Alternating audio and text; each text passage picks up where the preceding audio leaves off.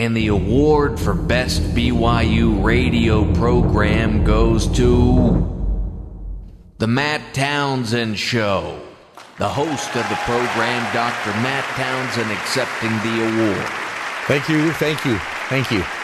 Thank you. I'd like to thank the little people who make uh, this possible, those that uh, are willing to listen to this wonderful programming every single day. Thank you. Thank you to the Academy, Matt? and to my Matt? coworkers. Matt, there's Don- been a yeah. mistake. What? What? you, did- what? You what? didn't. You didn't win. Huh? There's been a mistake. I, I'm holding the card in my hand right here. Oh, brother. It says that the winner was actually behind the garage door. Oh man. So uh, they they won. Who was it? Accounting? Was it the accounting firm? Yeah, we got to fire PwC.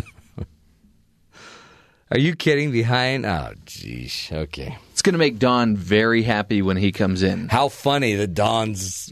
Ah, whatever. Okay. So let's just begin the show then. Welcome everybody to the show. That's sad. Aren't you happy for him? Yeah. Good luck, guys. That's great. But you you wish somebody probably would have interrupted you before you gave your acceptance speech, right? How does that happen? How did that happen to the Oscars? Are you kidding me?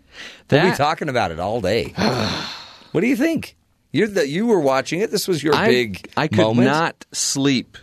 Have Really? you seen La La Land though? Yeah, I've seen La La Land. The ending of La La Land goes very well with the ending of the Oscars. leaves you hanging, like oh, unsettled a bit. Like hmm.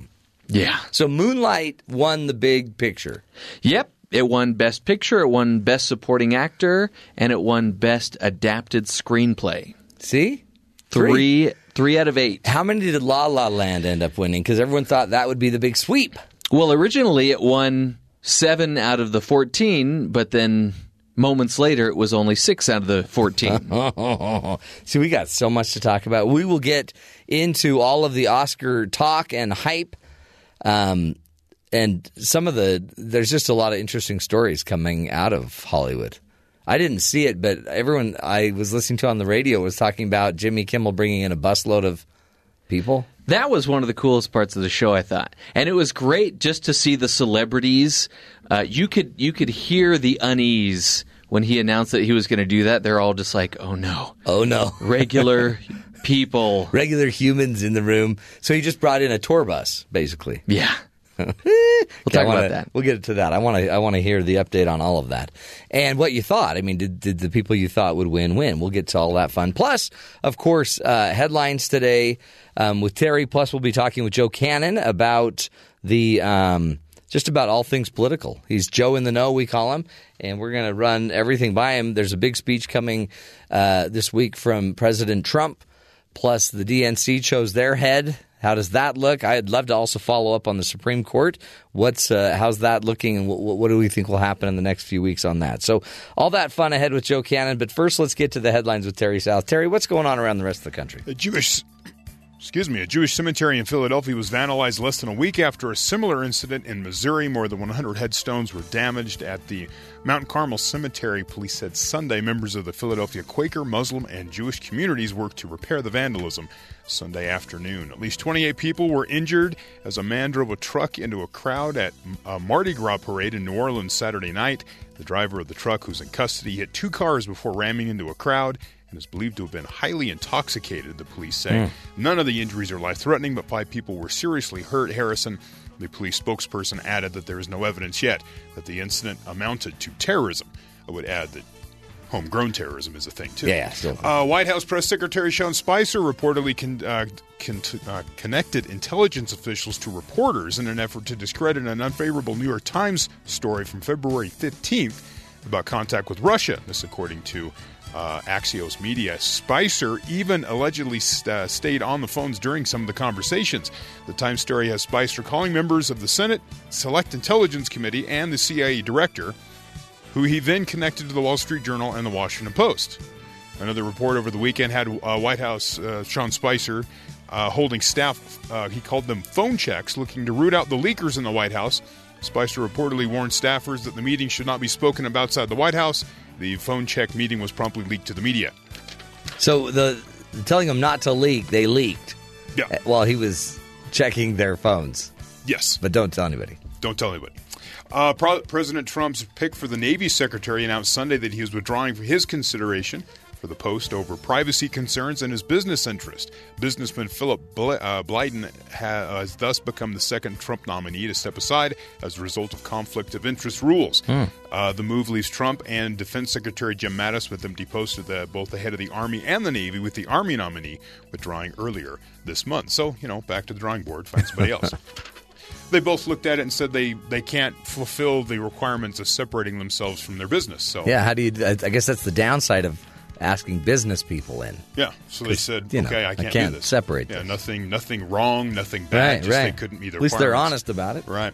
And according to uh, Delta Dental's 13th annual Tooth Fairy survey, Oh, cash payouts have soared during the past year to an all-time high average of four dollars sixty-six cents a tooth.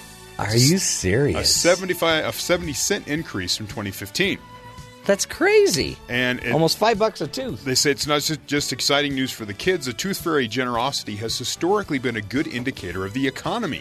Oh, okay, yeah, that makes sense. So, you know, up. Last year, Tooth Fairy paid out uh, $290 million in the U.S. for lost teeth, according to the survey, a 13% increase from 2015. Cash payouts for a first lost tooth are up about 10% to 572. First tooth payouts are typically higher than average. Are you a two hundred ninety million dollar biz- enterprise? This Well, Tooth Fairy. Yeah. Tooth Fairy just amazing. raking it in. It says, according to the poll, the Tooth Fairy visits 85% of the nation's households with children, and in 89% of those homes leaves money. But 56% of the parents say the Tooth Fairy can be a little forgetful, neglecting to pick up the tooth on the first night. Yeah, I think yeah. There's probably a there's too many teeth out there now. It says 48% of children put the money away. They save the money instead Great. of spending it. The other half Unless you're my kid. just buy more just candy. burning a hole in your pocket. According to the poll, the Tooth Fairy visits, uh, let's see, the highest payouts are in the West, apparently. Five dollars ninety six cents. It's six eighty nine for a first tooth. Really? Yeah, not in my house, but that's just No that's way. what the poll is. Uh, followed by the Northeast at five dollars eight cents, six thirty one for a first tooth. and the South, it's four fifty seven. And 488 for a first tooth. Midwest 404. Cheapskate. I mean, yeah. If you're gonna lose your, I mean, the kids out there, if you want to lose your teeth, head west, Yeah, child. Midwest four dollars. Yeah, who's gonna give a, a tooth for four bucks? My kid got a dollar. Is, is there di- is there a different? You know what it is? Types of tooth I think it's if What's the happening? tooth fairy has changed that night. Really? I always realized that we, our tooth fairy, would end up giving what they had in change. But like if if the tooth fairy only only No. had a twenty, The other thing, why aren't these round numbers? Yeah, why is it like yeah. five dollars ninety six cents? Who's are people tossing pennies to the tooth fairy and the probably tooth? I mean, So that's why Loose it's change. changed. It's just whatever they can find in the couch. You know what though? Why isn't everybody just giving a quarter or fifty cents? These kids don't have a concept of how much five dollars is. They don't. Mine do. But you just give them an app. You may as well just give them an app. Your kids are losing their teeth at fifteen and sixteen, though. Yes. So that's more because of Kool Aid. But um, That's a big business. we go to the store. My son grabs a stuffed animal. He goes, "I really want this. I really want this stuffed animal." And I go, "Okay, how much is it?" And he looks at it. He goes, "I don't know." So then you have the little lesson of what the price tag it's means. two and a half teeth, son. and it's like six dollars. And I go, well, that would be how many? How many? How much money do you have? He goes, I have three dollars. And they go, how many teeth is that? He goes, that's three. I go, how many more teeth is this? And he goes, that'd be three more teeth. And oh, good, good. So would you want to let them fall out naturally, or should we go over and get some pliers? Let's. do you want me to punch you in the face? and he's like, he's like. I think we'll just let it happen. I don't want to have them pulled out. Okay, good. And then we leave, and so there's no fight. Your poor son is He's going okay. to be. He learns math at the grocery store. well, no, but now he's terrorized that he's going to start missing teeth. His Well- teeth are going to fall out from fear. Like Yeah. you, you'll be at a register and you'll be a dollar short, and you'll just look over at your son, and he'll be like, "Dad, Here, give me one. I need a dollar. It's going to cost you. you only give." I mean, sorry, the tooth fairy only gives your child a dollar a tooth. Yeah. What what kind of tooth fairy is that? That's what I'm asking. Is there a, That is, is there a cheap are- tooth fairy. Is there a union situation Yeah. where some are Yeah. unionized, some aren't? Is there a free Follow market going the on? chart you just read. If you live in the West, it's five bucks, five plus. Maybe five for the molar. Mm, that kid worked hard on the molar. Yeah. They do all the work anyway. Yeah, they really do. Except like your uh, canines, those are important. One more thought. My wife saw one of these X-rays of a kid's skull, Oh yeah. and you see like where all the, The adult teeth, teeth, yeah. are versus the base. She's totally freaked out. Why are they coming in the wrong place? No, everything's fine. She just now looks at my son and sees this skull of a child and all the Just- teeth, and it's just kind of scary. real toothy. She's like, "Wow, their entire head is teeth," and I'm like, "Yeah, basically." Isn't that? Well, wait till you find out that they're coming like through his ear. That's Right. gonna that's gonna grow out wrong. And It's then, all right. Traction, we'll get it. boy. Hook it up to the back of the car, twist, be good. Speaking of teeth, let's get to the Oscars. Oh, I love that segue. so we're watching the Oscars last night. I did I'm- not watch any of it. I I expect no less from you.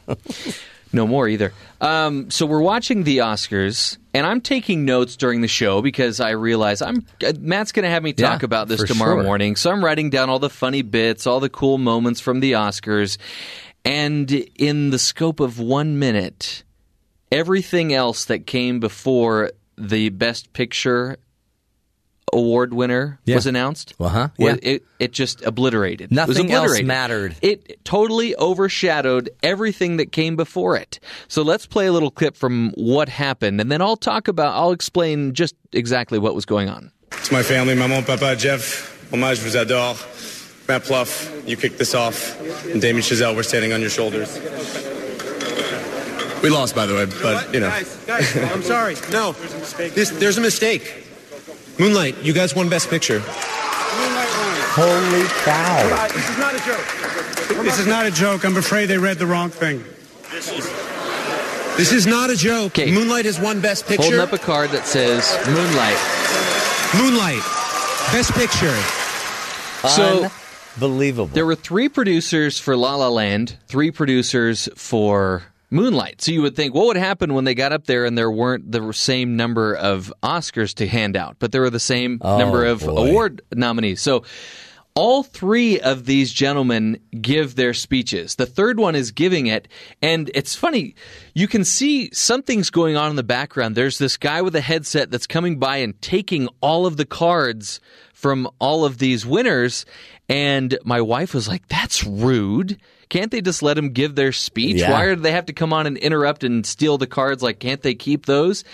Well, it turns out during the third presenter there, you heard it. He said, "Oh, we didn't win, by the way." So you know.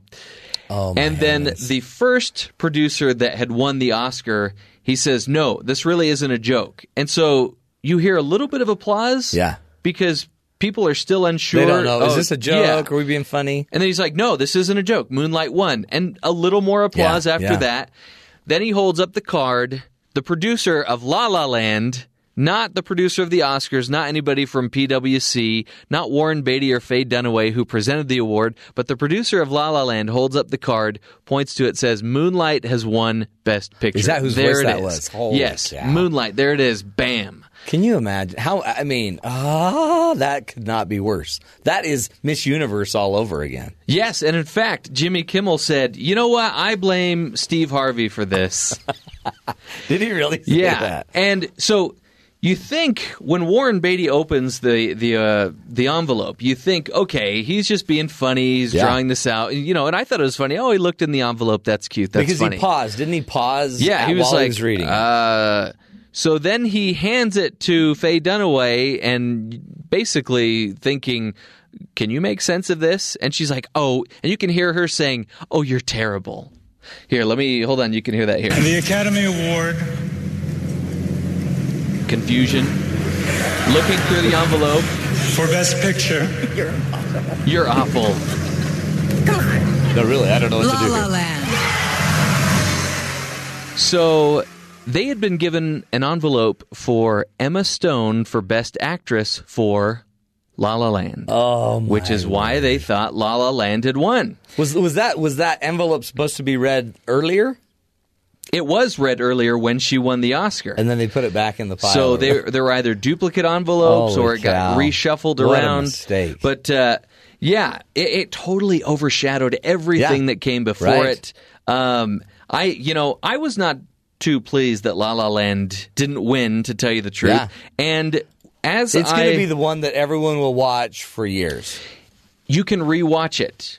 You Yeah. saw Moonlight. I you saw said it was depressing. It was, but it was it was incredibly it was it's an incredible inside view of kind of the an inner city Miami boy's life with conflict of uh, you know gender issue I mean um, same sex attraction issues and it was it, it was interesting and drug use and really hard living and So how very- we all kind of make up Very our own- timely. Timely, right? well, no, not not like it's not, but it was an incredible mind bender for the average, you know, white guy in the country that Sure. needs to see. But would you ever really watch it again? No. No. You'd never watch it again. No. You know, and everybody who's seen La La Land has seen it multiple Yeah, times that's except one you'll you just who play, didn't like it. and it'll be on television all the time. Right. And so I mean, that's, that's- more yeah, timeless. that's right, totally. So we had we talked about this on Friday's show about Oscar's biggest losers, and I predict that La La Land is going to be one of Oscar's biggest losers. They lost Best Picture, Yeah. but it's going to endure far beyond. yeah, no, I think that's. I think you're right on. So, as I took to Twitter to create the hashtag that a million other people had already uh, created, Created. which is not my best picture, Uh-huh. uh, I came across some very clever tweets about this What hilarious moment. So, first of all, let's get to Faye Dunaway and Warren Beatty, who starred in the film uh, Bonnie and Clyde. Right. And their big catchphrase in the movie was, we rob banks. They would always introduce themselves to people and say, we rob banks. So somebody put a picture of them for the movie and said, we rob Oscars. then there was 3 million Academy members illegally voted for Moonlight. Oh, there we go. Got Uh, to bring that in there. Apparently, the Russians hacked the Oscars. the Electoral College strikes again.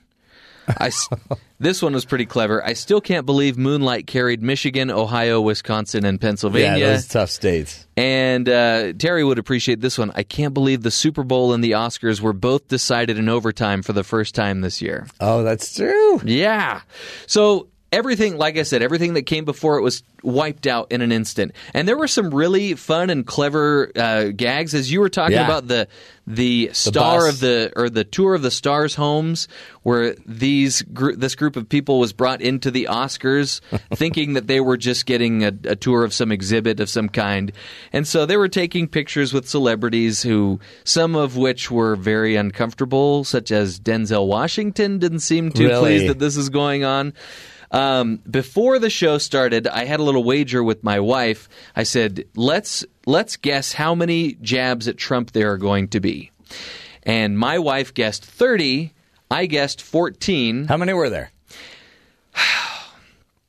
Here's another way that uh, Warren Beatty and Faye Dunaway screwed up the Oscars for me. There were 14 until Warren Beatty got up and said something about Oh, yeah. something political. He never mentioned Trump, but my wife, of course, counted it so that I couldn't be right exactly. So I was almost right on the nose. 14 or 15 jabs at Trump throughout the show, including a moment when Jimmy Kimmel live tweeted Donald Trump at the real Donald Trump, are you up?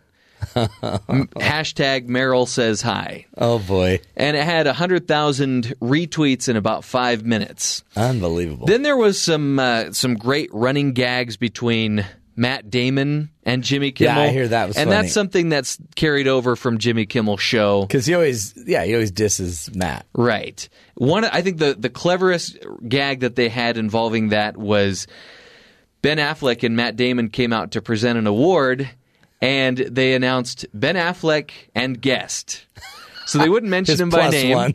so Ben Affleck would say something that was part of what was on the uh, the prompter, and then every time Matt Damon started to say something, the orchestra would start playing music, and Matt Damon got frustrated and said, "You can't play me off. I'm a presenter." and then they they took the camera down to the pit, and Jimmy Kimmel was conducting the Oh, orchestra, of course. great. So that was clever. Uh, it was there was a sweet moment when Katherine Johnson, the uh, the surviving real woman from Hidden Figures Yeah. that the Hidden Figures was based off of, 98 years old. She was there. They brought her out on a wheelchair. Oh, how beautiful. That was a really great Yeah. moment. Um, one of my favorite moments was uh, Seth. Ro- uh, Seth Rogen presenting an award with Michael J. Fox. Seth boy. Rogen, they came out of the DeLorean. Seth Rogen was wearing the self lacing boots from Back to the Future Part 2. And then he said, All I have to do is sing this sister song from Hamilton, and I've completed my entire bucket list. so he and Michael J. Fox sang this song from Hamilton, and they panned to Lin Manuel Miranda, who wrote Yes, Hamilton, and who was just giddy that uh, his song was being represented there. Maybe I should have watched. You should have. It was great. They did mean tweets, celebrity mean tweets Oh, that Jimmy did? Kimmel Yeah. does on his show, and there were some good ones there. Um, eh, for a while, there were just as many Mel Gibson jabs as there were Donald Trump gags, which Really? kind of made me roll my eyes a bit. I'm kind of of the opinion of yes, he did say some horrible things, but Yeah. I, I think you know a decade or 15 years Time is to let it probably go. long enough so we can let it go. Unbelievable. That's Anyway. cool. So it was overall, and and Emma Stone won. Yes, that was exciting. That was very exciting. But uh, Ryan Gosling didn't win anything, huh? hashtag not my best picture. I'm sorry. But again, Sounds like it was a little disappointing for I you. I know that this movie will go on far beyond Moonlight. No, it will. I think it will too. for sure. It will. And it won six. Yeah. Best director, best actress, And a best song. of, and a busload of people got Yeah. to see front row. You know, the Oscars. I'm watching that right now. It's crazy. Jim, Jimmy Kimmel doing a little play by play. He's a great. Uh, he seems like a great host of the show because he gets he seems to get away with more yeah, he's. stuff. I mean, and he's all over. He was like all over the theater. he had some like. clever bits. I think overall he's kind of bland. Is he? Is but he? Uh, yeah, he was at ease anyway. Okay. Good stuff. See how that works, my friends. And, uh, you know, Trump still got mentioned 15 times. President Trump did. It's going to be a while before there's an Oscar moment that was this earth shattering. Oh, yeah. And I don't think there has been one until last night. History's being made, folks.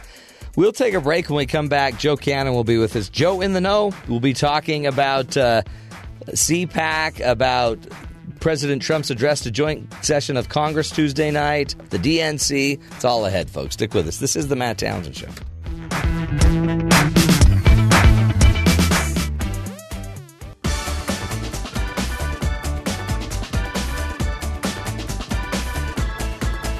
Welcome back, friends, to the Matt Townsend Show. It's Monday, and we we know that means Joe Cannon will be on the show. Joe is our Joe in the know. He is was a past chairman of the Utah Republican Party, candidate for U.S. Senate, uh, served in the EPA under um, Ronald Reagan. Um, also was named editor of the Deseret Morning or Deseret News, um, and so he's he's done it all. And we like to have him on the show to pick his brain to give us some insight on all things political. Joe, happy Monday to you. Hey, happy Monday to you, Matt. You having a are you having a good day? So far, how could it be better? Starting out talking with you. Oh man, oh brother, it could be so much better. and but and really, really, it's totally unpolitical. But was that not the best game? Fortunately, my wife is an absolute Cougar fan. BYU. And so, so we watched that game with Gonzaga. And Yeah. said, Come on, honey, this cannot turn out well. And wow, what a what Did a she die? What what did what were her what were her comments? Because so BYU beat uh, Gonzaga number one by like eight points. Yeah, yeah, it was- no, it was really exciting, and we were both really pumped. So that was that made for a good weekend. I know, think? I know. I'm my kids. Um, uh, they they haven't been the same, and even though you know they're they're still going to the NIT, I guess BYU is, but it doesn't matter. You beat your enemy, and you beat your the best team in the country. Life's good. Well, yeah, of course, everyone hopes that it augurs really well for next season. So, Yeah. Anyway, that was a fun Exactly. way to start things out. Hey, do you think it's true that uh, Russia ruined the Oscars because of the Russia hacking? The- I'm sure Russia hacked Price Cooper's Waterhouse's uh, computers and then messed the whole thing up. It's always Russia. I don't know. Yeah, so I guess these days. eh, eh, Anything's every- possible. everything could, everything could be blamed on the Russians. It's true. No, well, the Russians did it. We we, we attributed them vast powers of uh, intellect. I mean, it, it's just we're thinking now. You know, this whole meme about Russia and the elections. You know, we're attributing to Russians the fact that they thought that Trump could actually win. Yeah. I don't think there's anybody. Who on earth thought that? Right. Yeah.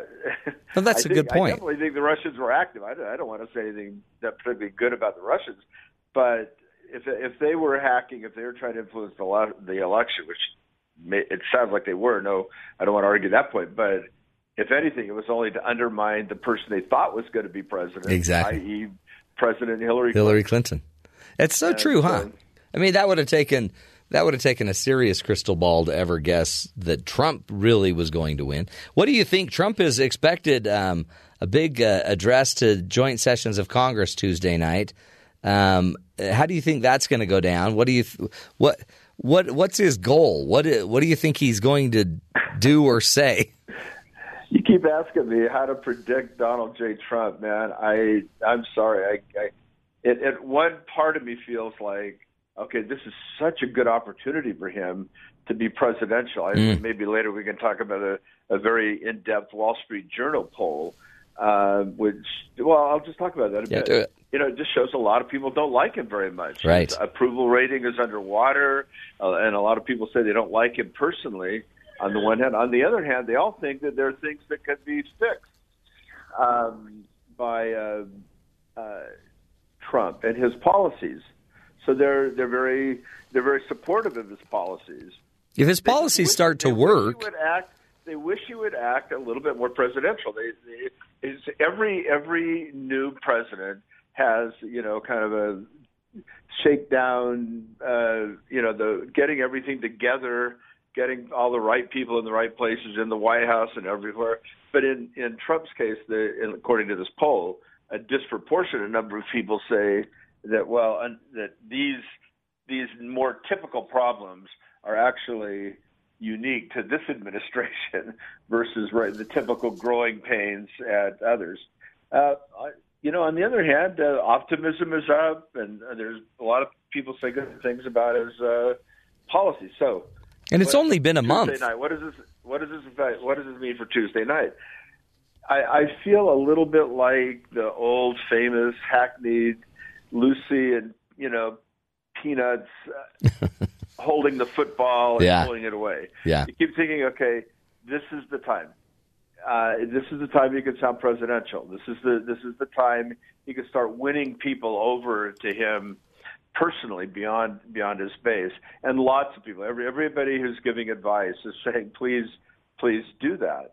Um, but we'll see. You know, the the he the he keeps fighting the election. You know, we you know he, he, it seems like he's in campaign mode. Not to be fair, Bill Clinton was that way too, to a somewhat lesser extent. Uh, President Obama was all campaign all the time. Yeah, yeah. But but there is some space there for let's be not act. Let's just be presidential.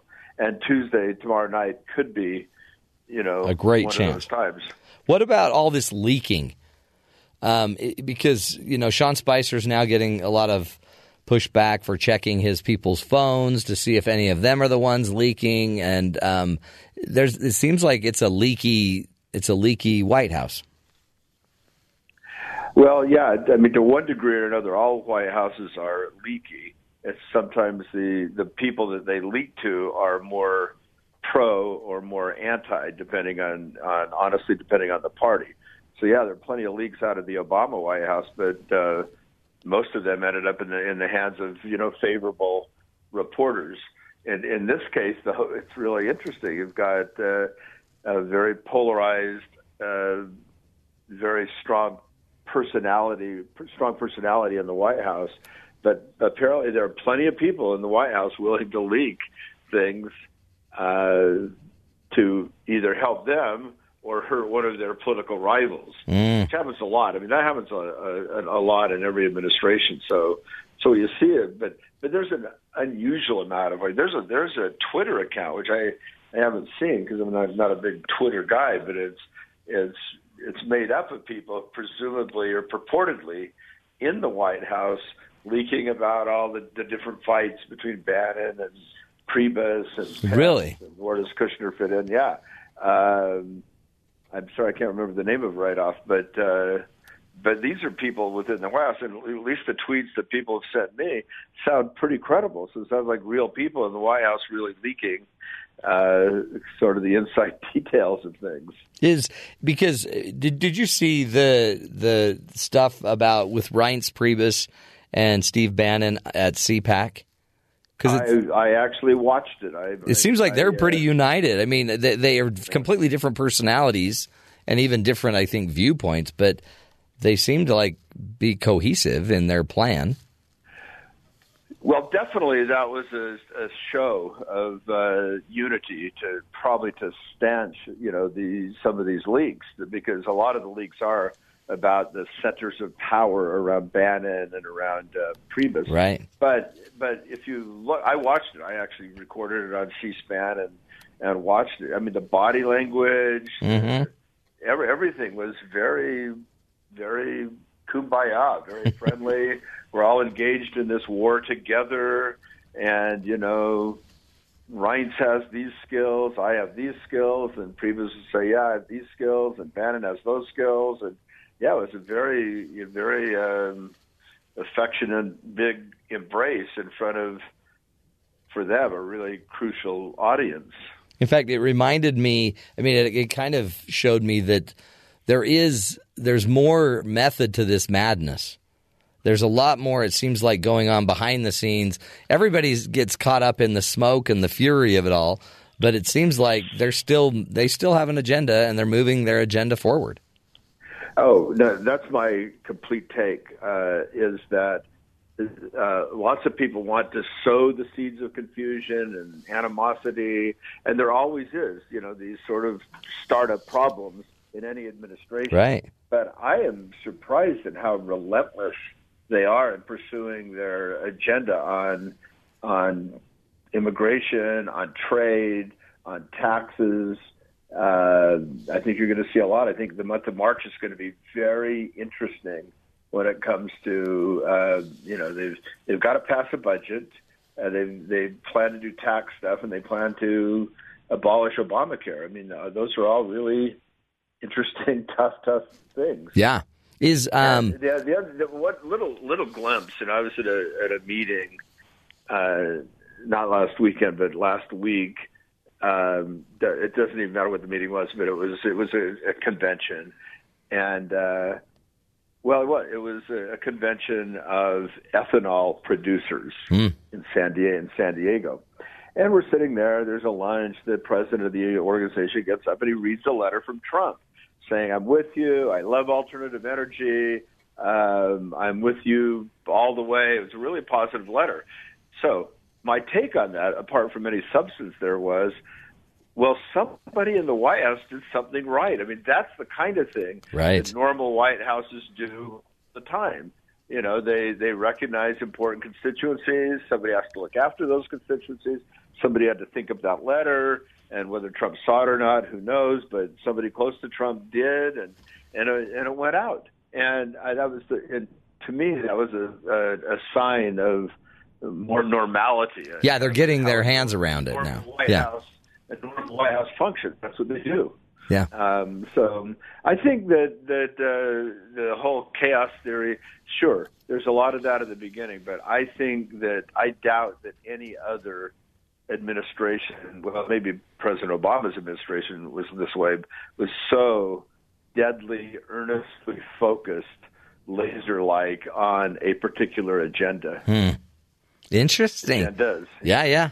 Well, it's and it and um, I mean, again, whether you like Donald Trump or not, he's the president, and he's also, but he he sure has a way of, I guess, polarizing people, but the, it seems like a lot of the the problems that these candidates are having by not showing up to their uh, to their meetings in back at what are they called to their uh, like like town all of hall, town hall meetings. yeah their town hall stuff. It, it, I mean, a lot of that sounds like it's around Obamacare, you know, the repeal and replace. But a little a little better communication about what the plan is, if they're getting closer to a plan, seems like you might be able to get rid of a lot of those concerns. Uh, it could be. I, I do. I think there's a lot of anger, uh, particularly on the left right now, uh, and I think they're they're trying to manifest that uh, at these meetings. I don't think it's all manufactured. I know some people do, but I I just in my bones I don't feel it's all manufactured. But we're going to have a very interesting test coming up here. You've got you've got five what are called by elections coming up between now and June for Congress. So you got five seats in Congress that are vacant that are going to be filled by June, most of them by June, and they will be little litmus tests. One of them won't be a, one of them won't be a litmus test. In California, uh, Xavier Becerra, Becerra became the attorney general, and uh, and uh, he got 100 percent of the vote. So his election in that in that district, Trump got 11 percent, Clinton got 84. I don't think that's going to be very much of a glimpse. Although who knows? There are a bunch of candidates running, but the others. Even though they're all very likely solid Republican seats, so four of these are around cab people who went into the cabinet. Mhm. You've got Tom Price, uh, Ryan Zinke, uh, Pompeo, uh, Mick Mulvaney. All of those seats are up, and one of them is kind of interesting. The the Tom Price seat, which is the old Newt Gingrich seat, roughly. Uh, Trump only won that by one percent. It was forty-eight to forty-seven, and uh, Tom Price, the congressman, won it by sixty-two percent. Hmm. So, uh, So that'll be a anyway, litmus you'll, test. You'll have you have you have Georgia, Montana, Kansas, South Carolina. I think there are all of the Republicans are going to stay Republican, and the Democrats are going to stay Democrat. But how that vote shapes up, the Republican versus Democrat vote, could be very telling. Could be have some interesting information in it. Well, that's um, you know that's good to be watching, and uh, again, something Joe Cannon brings to our attention because we're not watching it. We'll take a break, come back, get more from Joe in the know. I want to talk to him about the DNC um, election for their new head of the of the Democratic National Committee. See see how that went and uh, what he thinks about uh, Mr. Perez going forward. Also, um, talk about the uh, just Trump and and continue the discussion about what's going to happen going forward with uh, the Supreme Court nominee as well. We'll be back. This is the Matt Townsend Show.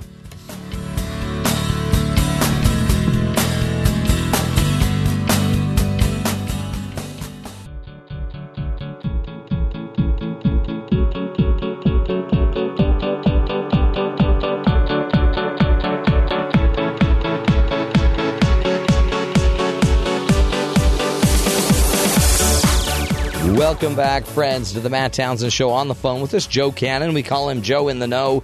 He just uh, helps us understand what's going on back in D.C. and in the political realm of uh, of this great country. Joe, thank you again for being with us.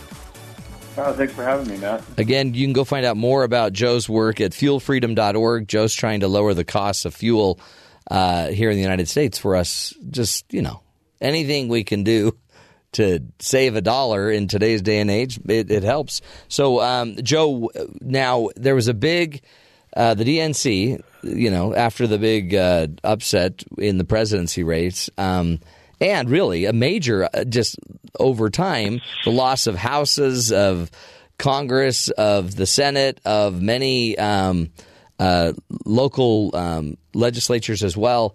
Talk about the DNC search for their new head. How did that turn out with uh, Perez winning? Is, is was that an upset? What do you think?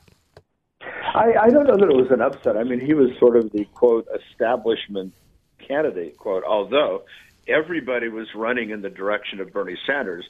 Obviously, you had Keith Ellison was the Sanders guy, Right. but you had Perez. Basically, you know, it's very hard to see. When you just read what they all said, very hard to see very much difference, much light between the two, uh, between the two candidates. So, I, you know, I think it was pretty hard fought. I, I mean, uh, but you can see the center of gravity pulling further left, even though Ellison didn't win, which would have been a very big signal of a, of a complete takeover on, uh, on the part of the, the hard left edge of the of the party. So, uh, but the real problem with Democrats and Republicans, it's the same problem, is that you've got these elections are run at the national level, hmm. but at the local level, it's the local level that matters. And Republicans, I say a problem, it's not a problem, it's, a, it's an issue for each of the parties. Republicans have done a lot better job at organizing the states. So when you look at, you just towed up the numbers, and I'm sorry I didn't, I probably should have, but if you look at the number of House seats they've lost, Senate seats they've lost, uh, state legislative seats, governor seats, uh, you know, it's a, it's a very red looking picture uh, if you're a Democrat. And the way to come back against that is you've got to do something to revitalize the state party structure uh, in the uh, for for the Democrats. Do you do you sense that the Democrats? I mean, because remember there was all this talk that years ago, the eight or whenever it was, maybe uh, four years ago, that the, the Republicans were done. There, it's going to be a generation before the Republicans could ever come back and win a presidency or anything like that. And is and and they needed to go in and recover and figure out a new plan. And do you feel like the DNC's going that this is the decision with Perez at the helm that he'll be able to lead the DNC to a new vision, a new future?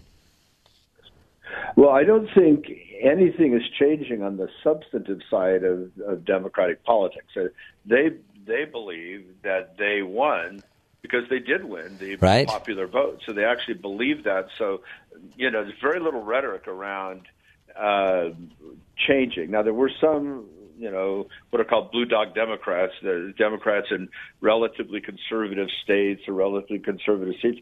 They got shouted down like crazy. It was like they didn't exist, and, and in fact, they were viewed as uh, as really alien to that process. So it, it, it you know, the, the, I don't think I heard anything. Uh, I didn't watch their pro, you know proceedings wall to wall, but I watched and listened and read of quite a bit. I don't see any movement change much on issues.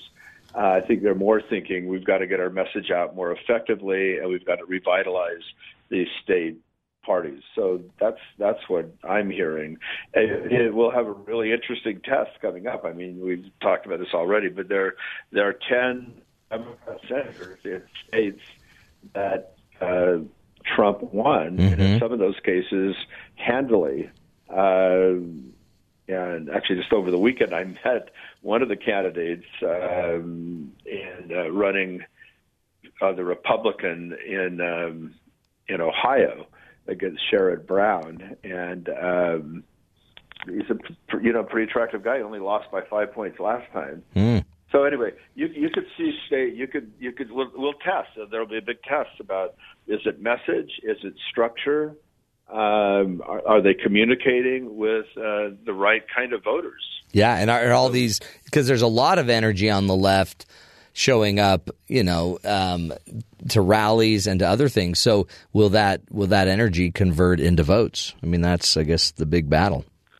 Right. No, that's that's going to be the issue. So it'll be it'll be that that'll be interesting. What do you think um, with Trump? Uh, because I know you, you bring up Israel a lot, and we've only got a couple minutes. But what do you think about the Trump administration's handling of kind of all the anti-Semitism and and some and the cemetery issues? And I mean, it, they've been they've kind of been in and out, up and down. What's your take? Well, I mean, I had weirdly have a strong take. It I, turns out I spent the weekend uh, in Las Vegas, well, Friday and Saturday, with the Republican Jewish Coalition. Very surprisingly large gathering of folks, and um, I had two takeaways of that. Vice President Pence spoke Friday night, and actually the Shabbat dinner. Very that part was very interesting too.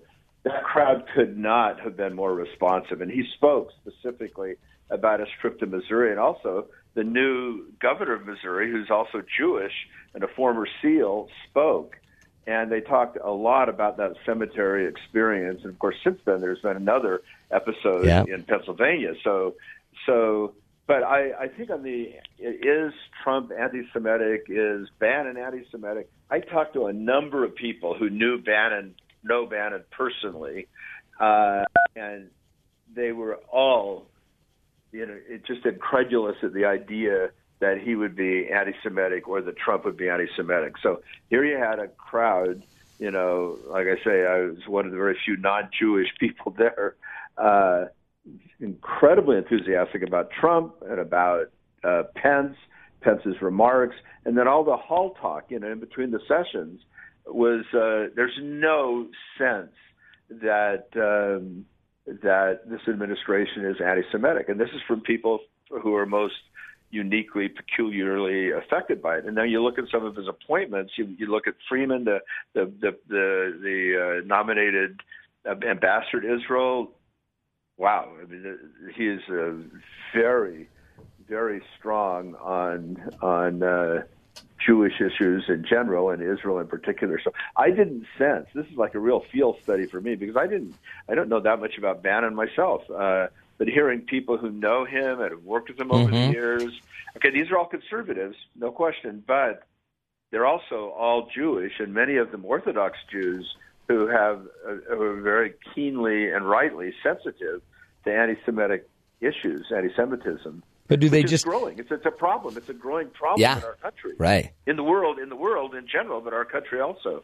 Do they just not? I mean, but they, I guess they could come out and they they could be more.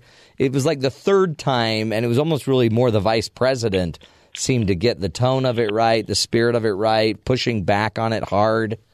It, it seemed like it took the the White House two or three or four times of addressing anti-Semitism to kind of get it right. Plus, you know, the Holocaust letter and Well, I would say that the one reason I was so interested in what the reaction would be down, you know, at the Republican Jewish Coalition folks is I was stunned myself at the Holocaust letter yeah, because not only was the letter tone deaf and maybe not only tone deaf, maybe negative in a negative sense, but then the defense of the mm-hmm. letter sounded pretty like a lot of Holocaust deniers might sound. So it was a very, very odd thing. But I think it's considered.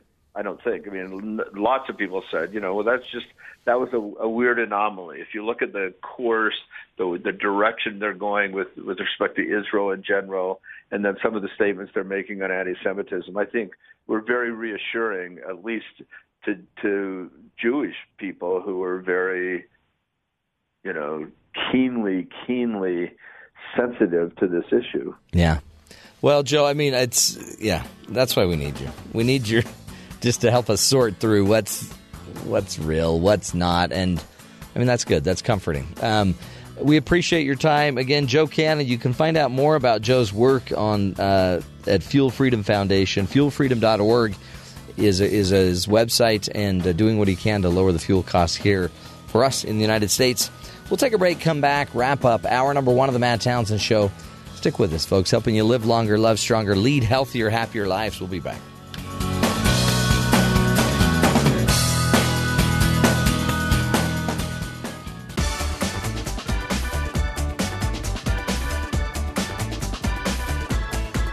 Welcome back, friends, to the Matt Townsend Show. You know, again, um, it it does show you with this Oscar mess up at the very end.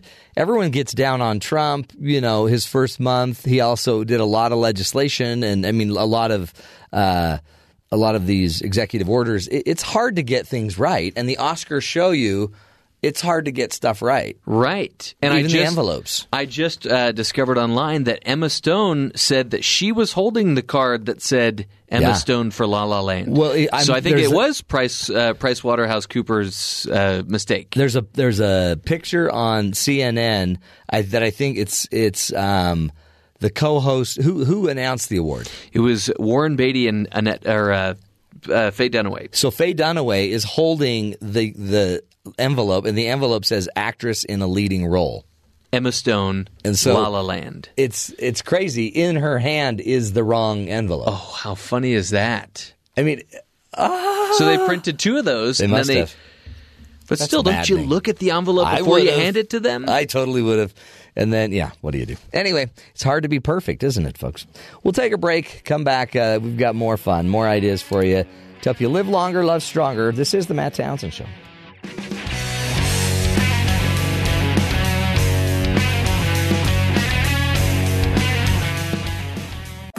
This is the Matt Townsend Show. Your guide on the side Follow Dr. Matt on Twitter. at Dr. Matt Show. Call the show at 1 855 Chat BYU. This is the Matt Townsend Show. Dr. Matt Townsend Now, on BYU Radio. BYU Radio.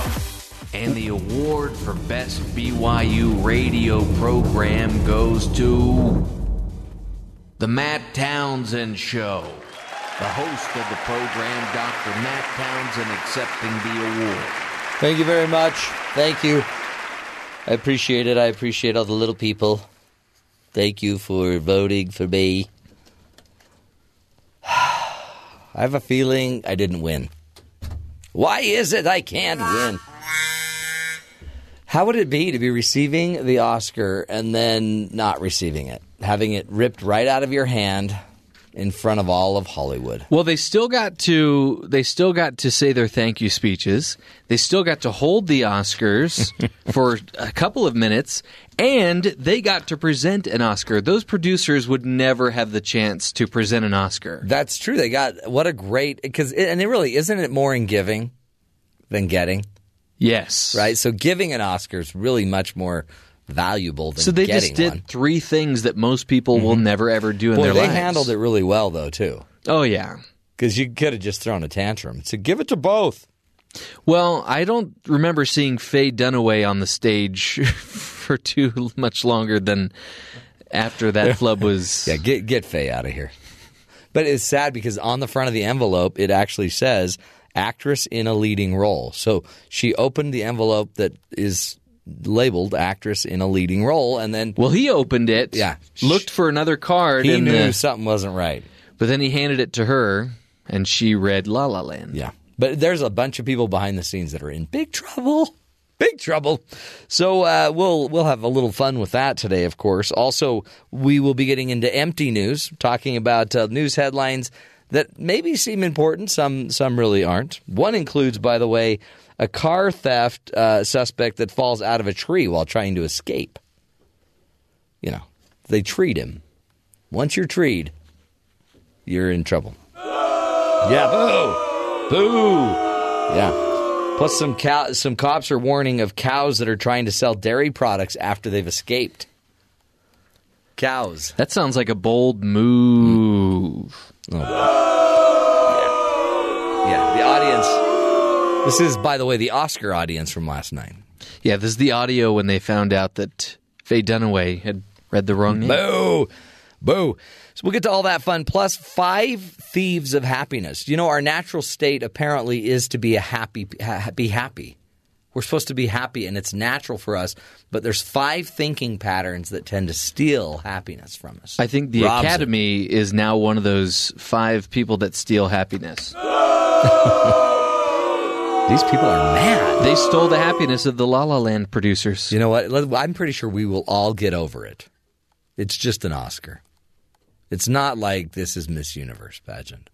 It's not like Steve Harvey's the blame. Or Speaking? Jimmy Kimmel blamed him. Speaking of Oscars, one of Jimmy Kimmel's uh, more controversial jokes from the night came after OJ Made in America won for Best Documentary. Yeah. He said, OJ gets an extra slice of bologna on his sandwich tonight. That's sad. You know what? OJ's getting out soon. Apparently.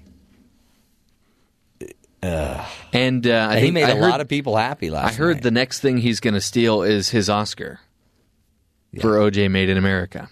Boo. Boo. Boo on that. Anyway, we'll get to all that fun, folks. But uh, first, to the headlines with Terry South. Terry, what's going on around the rest of the country we should be paying attention to? Today, President Trump expected to announce major cuts to the Environmental Protection Agency as he starts to build the budget for the next fiscal year, according to reports out of uh, several places, including the New York Times. A top official reportedly says we can expect transformational cuts to the EPA, especially when it comes to climate change programs. This, of course, comes as no surprise. Trump appointed Scott Pruitt, who once described himself as the leading advocate against the EPA's activist agenda, to head the agency. Four senior White House officials told the Times, New York Times, that Trump's budget will include unsurprisingly big additions to Dep- Defense Department spending, so he's going to cut from some to add to defense is kind of the theme of his budget, it looks like. Bill Owens, father of the U.S. Navy SEAL Ryan Owens, who was killed during a raid in Yemen, says he refused to meet with President Donald Trump when his son's body was brought back to the U.S. because of how the president treated a Gold Star family during the presidential campaign. If you remember the Khizr Khan, uh, he was killed in action, and then his father spoke of the Democratic National Committee, Right, and then right. Trump went after him and all that jazz. Owens was killed on January 28th uh, raid that Trump, the Trump administration called a success. Bill Owens told the Miami Herald that the government owes my son an investigation into that operation. As to what uh, Yeah. was truly happened there. Majority Americans believe news organizations are too critical of President Trump, according to a Wall Street Journal NBC poll. 51% of Americans said the media is too critical of Trump. 41% the news think the news organizations have been fair and objective. The poll also found that Americans are becoming more optimistic about where the country is headed. 40% say it is headed in the right direction. In December, 33% felt that way compared to 18% in July. Hmm. So as the presidential election you know primaries all that stuff ended people got more optimistic Yeah, yeah, yeah. It's amazing. Now You they're up to forty percent. there wasn't 17 people screaming about it. It was only one or two. That's right. so people got more positive. Just under half of Americans hold an unfavorable view of Trump. 47% view the president f- unfavorably. 43 view him favorably. So Sounds like nothing's changed. like the election. Uh, and finally, a new Oreo flavor. Oh boy, what? Actually, I have quite a few Oreo. What is Oreo's deal? Um, you ever Pop Rocks? Oh yeah. You ever had Pop Rocks? Oh yeah. Those were the those were fun in the days. described as the carbonated candy that makes it feel like someone is unpeeling Velcro from the inside of your head. it has struggled against many urban legends that continue to persist today, namely that drinking a six pack of Coca Cola and eating six packets of Pop Rocks would kill you by exploding your stomach. Yeah, yeah. You would yeah, your your innards would blow out. The TV show Mythbusters proved it wrong, though nobody on the show actually wanted to try it. So. Chicken. Yeah. Pop Rocks isn't life threatening. It's uh, good news for Oreo fans because Oreo is, they're called fireworks Oreos. Probably coming out Yeah. more July. So they have these little carbonated candies in the cookie. Mm-hmm. So it's a normal Oreo, except it's got these. Now, it's not Pop Rocks. They But- made their own carbonated candy to be Okay. inserted in the cookie. They're not using Pop Rocks. It's Rocks. not like a it's brand a- it's an association off thing. brand of Pop Rocks. Yeah. It's Rot Plocks. So you'll eat your cookie and you get the little pops as you eat it. Did you ever did you ever eat Pop Rocks Oh yeah. and uh, kiss your date at the same time? Uh no. That was kind of a thing in college. Really. Tell me about it. Um, I, I sense a trap. it's a trap. We can't play that. Okay, yeah, interesting. Um, wow, I think it, is just desperate to innovate. They'll throw anything in an Oreo now. It was Peeps last week. Yeah, Fireworks over the summer. that'll be good. I mean, it's fun. Bill Paxton died. That's so sad. 61 years old, complications after heart surgery. He's he's an actor. You've seen him in Twister, in Aliens, in the Titanic. I don't remember in the Titanic. He was one of the uh, the treasure hunters. Oh yeah, that's right. At the beginning. That's right. So I wonder if his show is going to be canceled now. His new CBS show, Ah. Training Day. It's sad. It should be. Did you know that Judge Wapner also be. passed It's a bad away? show. Yeah, Judge. Yeah, Judge Wapner. But he was like ninety something years old. 15 minutes till Wapner. Definitely Wapner. Pardon? What was that? Rain Man. Wapner? Yes. Oh, is that was that is, was that? See, you remember little details like that. I just like to enjoy the show and He was- see it lose on at the Oscars. He was 97. That's 97. a lot of death. Come on, what's up with that? By the way, I was in a grocery store one time, saw some Judge Wapner root beer, and Oh, the yeah? little tagline on it was, I sentence you to drink my root beer. That's a great sentence. Put some pop rocks in, throw back some root beer, and then Jeff could go get. I guess in, in college he would go get a, his date. You're going to get me in trouble, but I guess I did bring it up. Yes, you did. We'll get you some pop rocks. Hey, um, apparently Trump wigs are in big demand in Australia. Like, I mean, oh no, Like the Whig Party? hold on. Why does this say in Austria? Carnival season in Austria? Yeah, I was a little confused myself, but that's the story. It's But- not Australia; it's Austria. They have carnival season, Carnival is like the prelude Yeah. to Yeah, yeah, yeah. Easter. but that's like it's 40 usually like it's Brazil, it's Yeah, South It's a- America, it's a worldwide it's thing.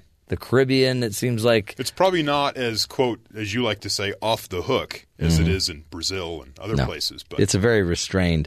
So many people want to be Donald Trump this carnival season in Austria that some costume shops have run out of wigs mimicking the U.S. president's memorable hairstyle. Well, that's just a tragedy. Shop owner Manuela Plank, recognizing a business opportunity, went to work making her own toupees a la Trump.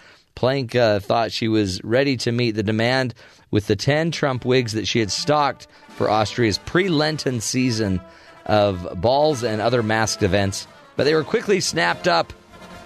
That's when she started snipping, backcombing, and teasing, spraying blonde hair pieces to give them the trademark Trump look.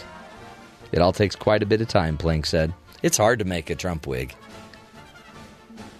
Many Austrians go all out for Carnival, Plank says. Dressing up as Trump carries extra appeal for people who don't have the patience to create elaborate costumes. Just get a wig, a suit, bada boom, bada bing, put a tie down to your knees, you're done. you got the perfect costume.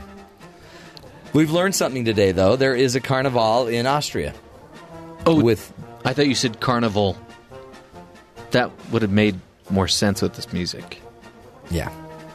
I did say carnival. Although this does kind of sound like a German Sounds great. uh, polka band. For some reason, I want some brats right now. I don't know why. Mm. Uh, crazy story about cops warning. This is in in Connecticut. If you live in Connecticut, um, our Empty News affiliate in Connecticut is reporting that uh, the police there are reminding people to not open their doors to any unfamiliar cattle after a pair of cows escaped from their pen and were found near the front door of a home a couple houses away. Good tip. I mean, it's a great tip. If you don't know that cow, don't open that door. Always look through the little peephole, see if you see any bovine, I guess anything, any bovine or anything purporting to be a bovine. Hmm. Be careful. I thought they're not allowed to come in though unless you invite them in. No, I think no. Is that vampires? Yeah. Oh, okay. Yeah. Sergeant Jeffrey Miner says a driver reported seeing a, seeing the cows walking on the side of the road and in yards in Suffield on Sunday morning. Officers managed to take a photo of the cows before herding them back to their pen. Police posted the photo on Facebook saying two suspicious males were going door to door. We have audio. They were going door to door trying to sell dairy products. Hmm. Yeah, you can hear them. He's shy. Yeah, they were apprehended after a short foot pursuit. Hoof Yeah, it was a hoof or pursuit. a hoof pursuit? Interesting. Well, I, but the cops were on foot. Well, yeah, but I mean, who are you pursuing? Does the foot pursuit does it refer to the criminal or the chaser or the chasee? I don't guess know. that'd be the way. Have you ever heard of foot and mouth disease? Could be. I mean, yeah. Something's afoot. Hmm. Police say the cows were able to escape due to faulty electrical wire fence. You know that there were some kids in the neighborhood that unplugged the electrical wires on that one. I'm blaming the Russians. They probably shorted it out somehow. You're blaming the Russians? Everybody's blaming the Russians. It's always the Russians. Um, so, in a recap, if you didn't hear it, um, apparently Warren Beatty misread. Well, he- that's- he read. He read what was on the card. They gave him the wrong card at the Oscars. He didn't and- read anything, actually. Well, he couldn't yeah, he figure. he couldn't make heads or tails of what he was handed, so he gave it to Faye Dunaway, basically saying, "You deal with this." Yeah. And she misread it as La La Land because she was given a duplicate card that said Yeah. Emma Stone for Best Actress in La La Land. And yet she's not the one that stayed on stage to explain things. It was Warren Beatty, which I thought was a, a class act because if he hadn't done that, we would have all had to wait another 12 hours to figure out what went wrong. So he just cleared it up right then and there. Yeah. Yeah, he took care of it. and that will be I, I can't I can't predict when something that earth shattering will happen at the Oscars in the near future or even in the distant future. Nothing that crazy has ever happened at the Oscars. Yeah, that that was crazy town. But honestly, it shows I think all of us that it's difficult to to you know get everything right. So maybe this it's is a difficult way. to run an election. is this a way to teach Hollywood that you know it's hard to be president? They can't get every press release right. They can't get everything perfect. By the way, two more uh, interesting tidbits about the Oscars. Yeah. First of all, there was a about 24 hours or 48 hours before the ceremony, someone was disqualified from one of their nominations. The you, did you ever see that movie Thirteen? The the Benghazi, the soldiers of Benghazi story. Michael Bay directed it. Uh-uh. Well, there were four nominees for that movie for best sound mixing, and there are rules that say you cannot get on the phone and call, uh, basically seek support for your Oscar. Oh, yeah, you and can't drum up so support. th- there was a man. One of the nominees was calling around people in his branch. He uh, calling people around in his branch, asking for their support. Oh, boy, So yeah. he he was reported obviously because he was disqualified. The other thing.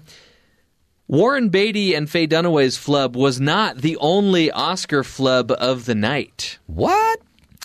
In the in memoriam portion of the show, Uh-huh. Yeah. did you hear about this? I heard about this. Yeah, They put the wrong picture in. Jan- uh, Janet Patterson, who passed away in 2016, her name was written on the screen, but a picture of Jan Chapman Oh, was on the screen as well. Come on, Who, people. and Jan Chapman is still alive. So that was another flub that can you wasn't imagine as all of her friends are like, she died? She she looks different. And they, Has she that's lost not weight? her name. They got her name wrong. Yeah. Oh, that's sad. See, this is this is a big deal. I mean, this is like the Super Bowl, right? This is huge, and those are that's a that's quite a few mistakes. You know what? Um, they actually edited this out of the real Oscars, but uh, Faye Dunaway didn't actually say La La Land. She said La La Light. La la la light. Well, because you know there was the whole Hidden Fences thing where they had mixed those two movies together. Yeah. she actually said La La Light. Yeah, that makes sense. That Instead of mama moon light. La La Moon, La La Light, whatever. I I would love to see that movie. It's great. Sounds You dance sounds all the way great. through it. That's next year's all Best Picture winner. Miami. Oh, crazy. Okay, we'll take a break, my friends. When we come back, we're going to be talking about the Five Thieves of Happiness.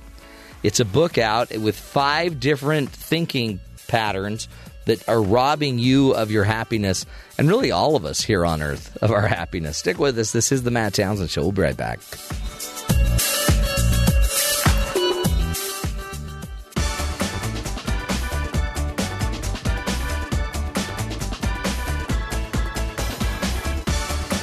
Happiness is our natural state for each of us and uh, for humanity as a whole, argues our, our next guest, uh, Dr. John Izzo. But that happiness is being stolen by insidious mental patterns that he depicts as thieves. The thief of control, the need for uh, the thief of conceit, the thief of coveting, the thief of consumption, and the thief of comfort. He discovered these thieves as he sought the true source of happiness during a year long sabbatical, walking through the Camino de Santiago in Spain and living in the Andes of Peru. He's with us this morning to talk about his book, The Five Thieves of Happiness. Dr. John Izzo, thank you so much for being with us. Thank you, Matt. Great to be here. What a uh, what an interesting uh, approach to to dealing with happiness. You you argue that happiness is our default state. It's it's what we really are, or should be. Yeah, you know, i i and and it, it's kind of counter to so much of the happiness literature. You know that you know makes it sound like we have to go on this heroic quest to find happiness because it kind of the sense is well, therefore unhappiness must be our natural state. And I always like to uh, use a, a, a you know a new infant as a great example and think about how easily a child uh, smiles back at the world. Think of the way young children, you know, uh, you know, if they're not abused or hungry, how naturally. And I've traveled in some of the toughest places in the world. Yet young children have that natural happiness that we wind up, I think, having taken away from us uh, as we age. So yeah, I argue it's our natural state, and our natural state as human beings is compassionate cooperator. That's how we have survived. That's why our species dominates the earth because we were more compassionate and more cooperative than any species in history. So I think it's a misunderstanding of who we actually are, which is the beginning of unhappiness. So, in fact, is- define for us. Do, do you have a definition of how you of what is happiness, and is that is happiness different for everybody, or is it the same thing? Yeah, you know, even the word happiness uh, is, I believe, problematic. I used it with some hesitation, but it's kind of the word of our time, right? We all Yeah. want happiness, right? Uh, but the interesting thing is the word, the English word happiness actually comes from the Old English word hap, as in happenstance, and so you get a hint that that happiness was kind of like if good happenings happen to be happening in your life, you get lucky, you'll be happy. and I think this is Matt. The first thing is that for many of us, happiness is connected to our happenings. Uh, and yet the truth is we all know people who have some pretty bad happenings in their life who but who are content at peace who have a sense of you know equanimity in the world. And we know other people who have all kinds of great happenings going on in their life but seem to be routinely miserable. So that ought to be our first hint that we maybe have happiness wrong that happiness is actually more an internal game than an external game. You know i'd be happy if i had this or happy if i had that. It's our first hint that happiness is actually about our internal mindset. And that's really what the book is about Yeah, it's about it's about paradigms or mindsets, and um, so I guess you were. Did you have this epiphany? Was there was there one moment in Spain that uh, that just shifted you and, and made you realize this is about mental models? Well, you know, I've been studying happiness for uh, you know 25 years now. I wrote a, a best-selling book called "The Five Secrets You Must Discover Before You Die." That you know, I interviewed all these people over 60, uh, 250 of them who had been identified as the happiest older person someone knew. And and the interesting thing, Matt, is that when I interviewed all those people, I was so focused on what they did to find happiness, and I and it was a great book, and I felt really good about the contribution it made. But I think I actually had missed something because even after doing all these great interviews in this PBS show, I still could not find sustainable happiness for myself. I touch it, but I couldn't stay with it. Uh, and so I took this, you know, year-long sabbatical, walked the Camino, lived in the Andes of Peru, and it was while I walked the Camino for 30 days, walking about 20 miles a day, that slowly I began to realize that when I interviewed these people for the Five Secrets, I didn't focus at all on what they didn't do. And yet I began to kind of, as these, what I call thieves of happiness began to show up during this 30 day walk, I started to realize that all of these happy people I had interviewed also didn't do some things. So I talked about what they did do in the five secrets. I suddenly realized what they didn't do, and what they didn't do was surrender to these mindsets. So it actually was a process that took me really months, and the thieves kind of showed up one by one, and then finally I kind of began to name them. So they didn't show up all on one day, but they did start to show up. Yeah, talk about uh, maybe just talk about the first um, the first thief that that robs our happiness. I guess is a, is the thief of control. The sense that we need to basically control everything. Yeah, and you know we have an online quiz. We can talk about where people can take Yeah, it please. later, where people can find out, you know, who's their thief, right? And again, we'll tell them that later. But one of the interesting things is about fifty percent of the people who've taken the quiz so far, and we've had you know a couple thousand people take it, is that uh, control fifty percent of the people their number one thief, and control is our desire for life to be anything but what it is at the moment. One of the things I talk about in the book is that all internal suffering, if we really think about it, is is resistance to whatever's happening at any moment. Simple example. I'm listening to this radio show today and I'm in a traffic jam. I didn't want to be in a traffic jam. I wanted to get home. I wanted to watch my favorite TV show hmm. or whatever, or spend time with my partner, you know, and now I'm stuck in the traffic jam is my unhappiness the traffic jam or my inability to surrender to what's happening at the moment that I can't control? Or maybe I have an intention for someone in my day to treat me a certain way or for a promotion to happen at work. Nothing wrong with desire, and I talk about that in the book. It's our desire for control. It's our inability to say, look, I can't control everything. So my choice in every moment is to still have intentions, still have goals, but to surrender to whatever's happening at every at any moment, and to in that and in that process, all kinds of amazing things happen. It happened for me on the Camino because I really wanted to control how many miles I would walk and where I would stay and who would walk with me, and I talk about that in the book. And within a few days, I realized that the Camino, just like life, had its own plans. And the more I stopped getting these, what in Buddhism is called sticky desires, Hmm. there's nothing wrong with desire, but sticky desire is the desire that that my happiness is in this outcome. instead of my happiness is in surrendering to whatever's showing up at any moment and working with it. Boy, what what drives this in us? What is it? I mean, is it is that just the human? Is that the human mind then that has this belief that if we can't control it, or if we can control it, or that it is even controllable, um, we it, we could make it better. Well, you know, one of the things I talk about in the book is that these five thieves are not kind of foreign invaders. They're actually a part of our human nature run amok. So, for example, uh, you know, one of the ways we survived as a species is we were able to control things. We have a very orderly mind. But what we forgot was that we can't, there's so many things we can't control. So this thing that is adaptive and helps us in our day to day life actually gets in the way when we let control rule the house, when we begin to believe we can control everything. So I think a lot of these things are natural to us, but but we surrender to them, you know, at, at a level where they're no longer helpful for us. Mm. And um, with fifty percent of the your your respondents saying this is their number one thief, uh, I, am assuming that um, there's a lot of there's a there, it must be, and I I find it with myself. How do you let go of your you know your in, your desire. How do you let how do you how and what do you suggest in the book as a way to surrender? Is is it just noticing that you're having these sticky desires or what leads you to surrender?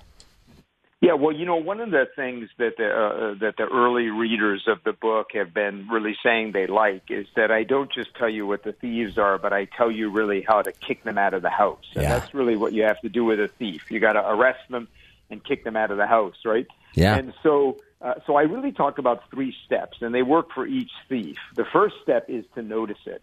You know, if you think about it, a thief can only rob us uh, if we don't know who they are. You know, if someone's going to pickpocket you and they say, "Oh, by the way, I'm a pickpocket." Oh, okay, now you can't pickpocket me. So this control thief, the first thing is to notice it. Ah, my unhappiness in this moment is not what's happening as much as it is my inability to accept. Well, this is what's happening, and I can't control it. The second thing is to stop it. Is to literally say, look, it's like a friend of mine says about pity. You know, you can go to Pity City, but you don't want to buy a condo there. and all the thieves are kind of like that, right? You know, it, you've got to stop it. Say, look, I'm not going to make a bedroom for you in the house. But then the third and most important step is what I call replace, which is you have to replace it with a different mindset. So in the book, I have five mantras, and mantras are very ancient in the spiritual traditions. They're words or phrases that we use to train our mind. So I have a, a kind of a counter mantra for each of this. So, you know, I choose to surrender to what's happening in this moment. My happiness is not in the outcome I seek, but in my response to what's happening.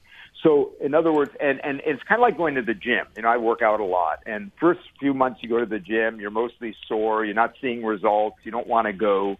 Within a few months, you start to realize you enjoy going and you see results. And that's what these mantras and this practice is like. You can't do it overnight, but this simple model is very powerful. And then these mantras that you say every day, and of course, in a moment of truth when you need it. oh that's powerful so notice it stop it replace it and uh, so if we can start to notice the thief of control when we and, and i guess the signs are more anxiety more frustration with life more wishing we could have something else Yeah, I think whenever you, uh, you know, in each of the thieves, I talk about the kind of um, oppositional energy. So the oppositional energy of control is surrender, right? So it's like, so whenever you feel, wow, I'm really upset because what I want to happen isn't happening, right? Then you begin to ask, and, and again, I'm very careful in the book to say this is not about not having intentions, but you can have intentions without tension. You can have desires without a, a, a attachment to that particular desire being the source of your happiness. Uh, and so this is a really important distinction for people to make. I'm not saying don't have goals, don't have objectives when you start your day or your Right. year. Just understand your happiness is not in finding those things because you can't control that. Oh, that's powerful, powerful, and uh, and I mean, I because I think through a lot of this with my own clients and my own uh, guests on the show, but boy, to just simple things like there there is benefit in having an intention without. Um, you know, hating your inability to control it, with surrendering to your inability to make everything happen in your goal. I mean, eh, part of that is what is that it creates that creative energy that probably brings some of the happiness. Yeah, like so. t- Take a, a real example. So you know, I just wrote this book, The Five Thieves of Happiness. You know, I would love it to be a number one New York Times bestseller. Sure. I'm doing everything I can to make sure that happens. But my happiness is not attached to that. I can't control that outcome. There's thousands of things that usually have to happen for that to happen. But, you know, uh, I'm going to continue to wake up every morning and spread the message as widely as I can. But my happiness is not attached to that. You know, my happiness is attached to doing everything I can in every moment to achieve what I want and to surrender to what is and to make the most of that when it shows up. And and this is a, very powerful thing, very subtle, but once you really get it inside, it makes a huge difference. You bet, you bet. We will. Uh, let's come back and we'll take a break and continue this discussion with Dr. John Izzo, and uh, he's the author of the book "The Five Thieves of Happiness." We'll come back and continue this. Uh, I think I think essential skills of life. We'll also uncover some of the other thieves as well. Stick with us, folks. This is the Matt Townsend Show, helping you be the best you can be in the world. Stick with us.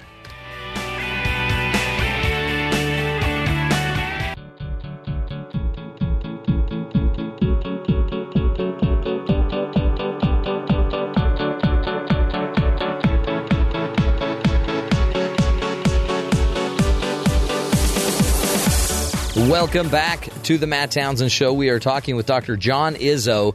You can go to his website, website drjohnizzo.com, drjohnizzo.com, I-Z-Z-O, and find out more about his book, Five Thieves of Happiness.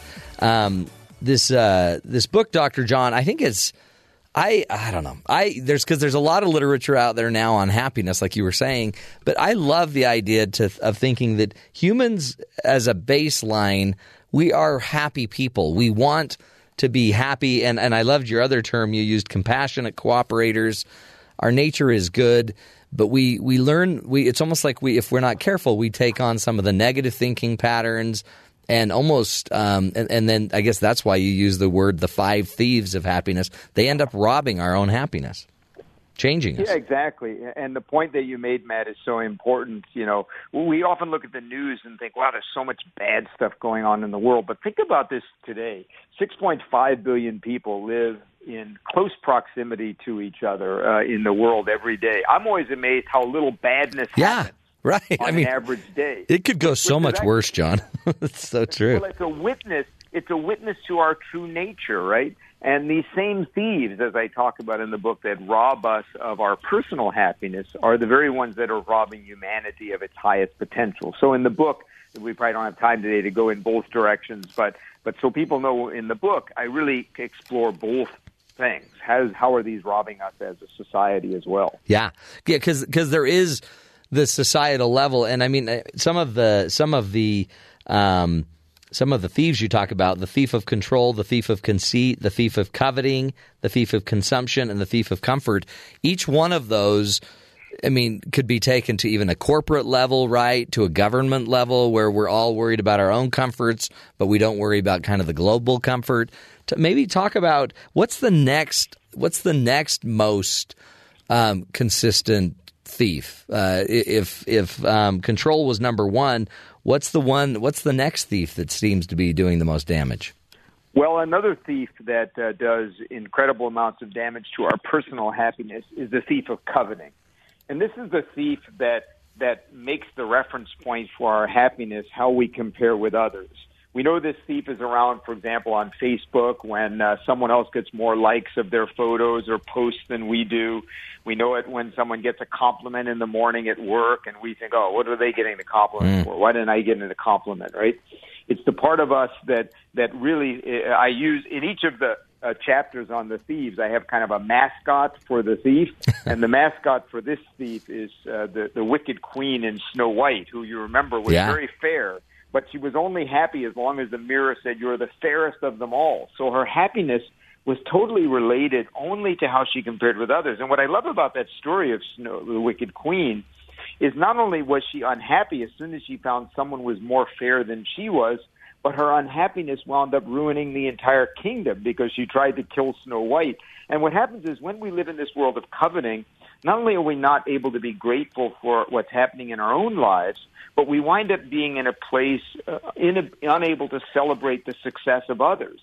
And so I talk in the book around, you know, the oppositional energy to coveting is gratitude. And there's so much great research now out to show that people who, who even once a day write down three things they're grateful for um, are much happier over a three or four month period than those who don't. So again, it's not about having, not having desires, but it's not like my desire is not in comparison with others. And we know in research on social media, which I share in the book, that, that people who are on social media as observers, mostly observing other people's lives and comparing it to their own, are much less happy being on social media. But people who are, are involved in social media, celebrating others, getting involved in doing things with others, are actually happier when they use social media. So hmm. this is a hint that coveting is in the house. Yeah, yeah. That's so interesting. And I mean, with social media and coveting, because we always would think it would be, you'd be coveting a tangible, you know, a, a person's car or their home, which can happen as well. But it's, it, social media makes it so simple that you're just coveting their, their, um, likes or their, the fact that they can make such great videos that people want to watch on Instagram. Yeah, yeah, and it, and this is a very subtle subtle thief, and and and and and what we know it's in the house when we're looking out and comparing our success to to others. Now, one of my other two favorite other thieves is the thief of conceit. And conceit is when we really focus on our own success and our own little story instead of serving others. And the interesting thing is that um, we all know that our least happy moments in our lives are when we're sitting around thinking about why we personally aren't happy. Uh, I talk about in the Camino, you know, that Yeah. sometimes I would walk for hours. And remember, I'm walking in part because I want to find sustainable happiness. And my most miserable moments on the Camino were my moments when I would walk for hours thinking about why aren't I more happy? What do I have to do in my life for me to be more happy? Thinking about myself, self, self Yeah. my most happy moments, and I share some of them in the book, were when I was I could see I was of service to others in some small way. When I forgot about myself for a moment, uh, and also uh, when you walk the Camino, where thousands of people have walked for a thousand years. It's very easy to feel very small. Oh, you know, who am I? But actually, if you can take the opposite view, as wow, I'm a part of this incredible human journey that began long before I came, that's going to go on long after I leave. And if you can just connect to this greater conversation instead of so focused on the small self. And so this conceit is a very powerful one. And as you said, very powerful in the world because we focus on our tribe, our country, our generation, my business, when in fact the most successful businesses, countries, and generations are the ones that focus on how they can contribute hmm. instead of what they can take. But we see a major movement across the world today, um, from Brexit to Trump's to what we're now seeing in France and Germany elections. I mean, this this populism and this nationalism. It, it, it's almost like you know conceit might be taking us over, but we justify it with the logic that we need to, you know, we need to tighten up our homes. Yeah, yeah, and and, and yet what we know is that uh, why did humans survive as long as we did? Well, because um, we cooperated for the good, uh, the greater good. And whether we like it or not, now the world is no longer. You know, uh, you can't really just be in your tribe anymore because things like the environment, things like the global economy, we're all linked together now. So the tribe is now one big tribe.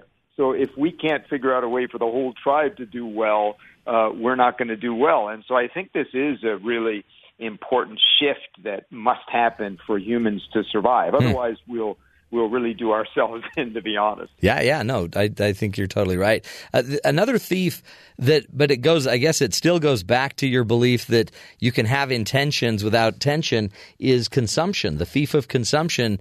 You know, we people want to make money. They want to sell products. They want people to be buyers and consumers, but there's still a tension there, right? If it, if it's if it's overtaking us, what is talk about for a minute the the the thief of con, of consumption?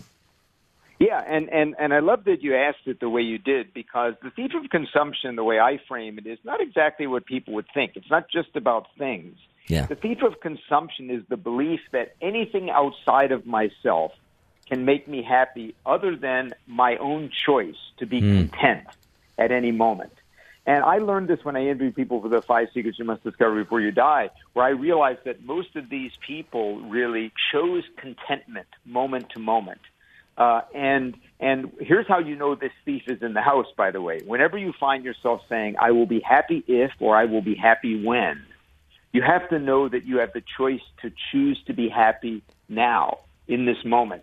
And it's such a a, a, a, a brain kind of freeze for most people to realize that how much you know and we live in a society where we're bombarded every day with hundreds if not thousands of messages you know you'll be happy if you get this car you'll be happy if you go online and meet the perfect person you'll be happy if you know you, you get a new house or take out this loan or whatever it is instead of what's actually true which is happiness is a choice to be content a Mm. choice we actually have the power to make at any moment Boy, it's it really it's so profound. It, and John, it's so.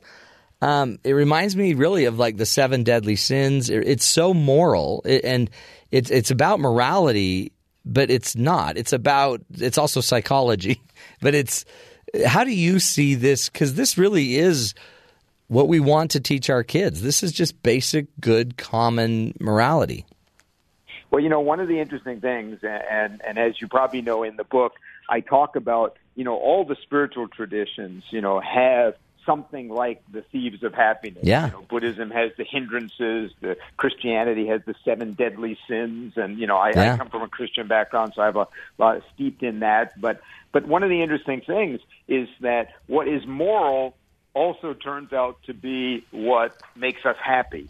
And if you think about it, it makes sense. You know, even the word in the New Testament for sin, which is a Greek word from archery, Yeah. doesn't mean to be bad. It means to miss the mark. It's a word from archery meaning you miss the bullseye. Yeah. And so, in a way, we often think of the morality and happiness as counter to each other.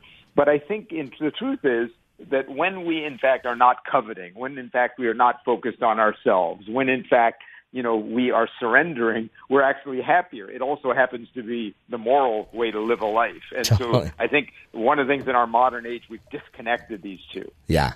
Yeah. Well, and again, there's so much truth, there's so much light in all of these other cultures and belief systems and belief sets, and yet there's so much universal to it too, right? If we would just be open to share these best ideas, um, I mean, I think that's why I, I love I love your book, and I love uh, we, we got to have you back sometime to talk about the five secrets as well, because Yeah, it, I'd love to do it's it seems like it's it's also goes so hand in hand with everything. But uh, Dr. John Izzo, we appreciate your great work.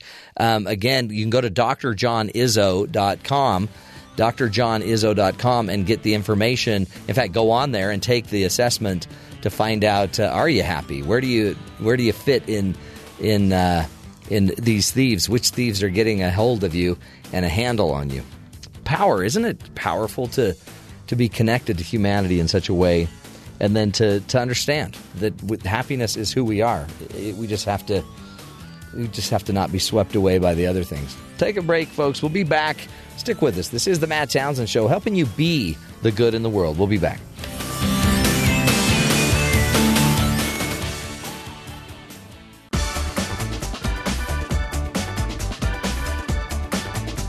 Welcome back, friends. As we learn from Dr. John Izzo that all humans are some way connected, you got to remember too that don't don't don't get rid of the bees.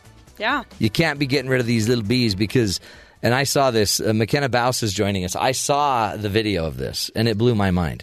Yeah, so These cute little bees. these bees are learning how to play their own little version of soccer, which just makes them seem You can train so bees smart. to play soccer. You can train bees to play soccer. They'll see the little ball and learn how to, you know, move it into the They'll goal. maneuver a ball to a goal. Yeah. and then you just give them a little like nectar, and bada boom, bada bing, they're happy. Yeah, and they'll come up with their own new strategies and techniques to do it from the bee who did it before Yeah. them and improve upon I saw it. a I saw a bee do a bicycle kick over their.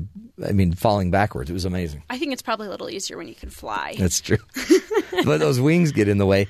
So bees again, they're endangered. That we're losing them. These things are dying off. Yeah, the honeybees are just dying all over the place, which is really scary when you think about how Yeah. important they are. But to as a kid, it was a dream come true because you hated bees. See, I love bees. Did you love as a child? Yeah, my parents they kept bees, and so we always had them in our backyard, and I've only been stung once in my life. Are you, and yeah, because you're pros. I don't know. I mean, I've stepped on 10.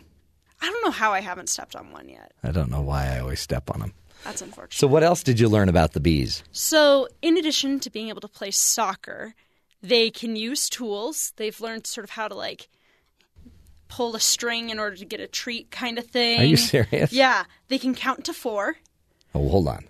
Yep. How does a bee count? So when they're flying, um, trying to get to a place, they'll count up to four different landmarks, and like that's one of the ways they navigate. They're like landmark number one, landmark number two, number Uh, three. so they can fly four. four landmarks away from their hive, I guess? Yeah, and then they'll sort of like reset. How like, cool is landmark that? Number one, landmark number two. Oh, my heavens. My kids need to learn this. It would make things a lot easier. Yeah. it? Yeah. So they can do that, and they can also learn their sort of their own version of foreign languages.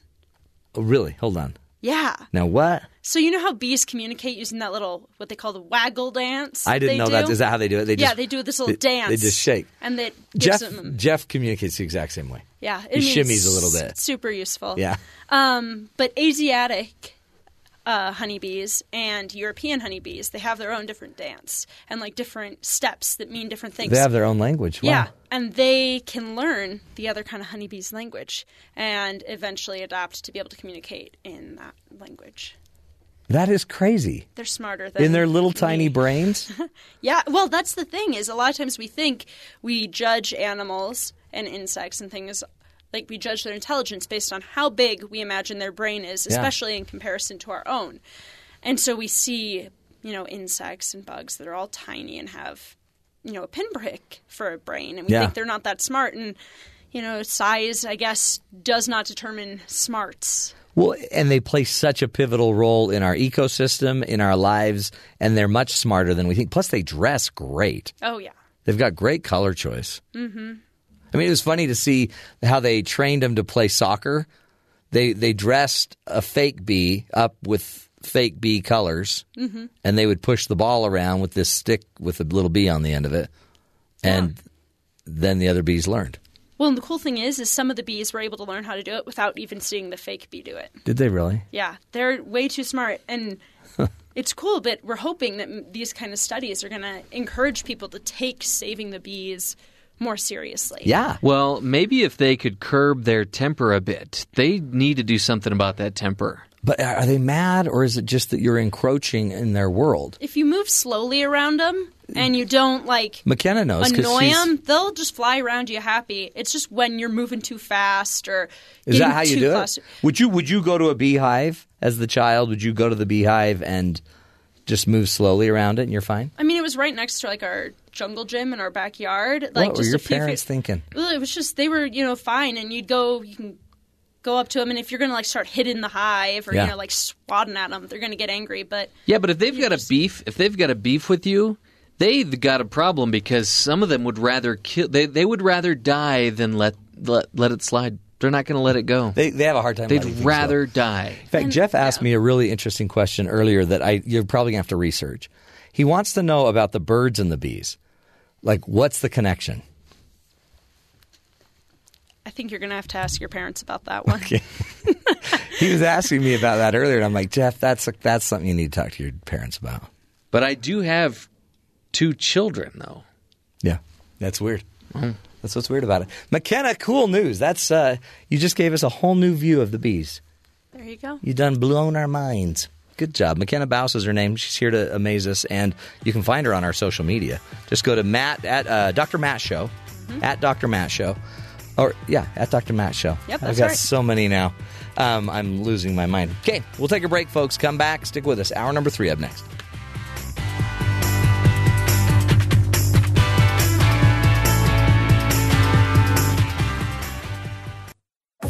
This is the Matt Townsend Show. Your guide on the side Follow Dr. Matt on Twitter. at Dr. Matt Show. Call the show at 1 855 Chat BYU. This is the Matt Townsend Show. Dr. Matt Townsend. Now. On BYU Radio. BYU Radio. Welcome back, friends, to the Matt Townsend Show. This is the show where we give you the latest, the greatest uh, researchers, books, you name it, articles, and plus empty news. Matt Townsend News. Matt Townsend News. The news is not empty. It's MT. MT News. Many do say it's a little bit empty, though. And uh, we try to give you the latest and greatest so that you can know how to direct your life. You know, take it to another level, for heaven's sakes. Today will be no exception. Um, we will be bringing in uh, Kim Giles from Clarity uh, Point Consulting. Is that right? Coaching. Coaching.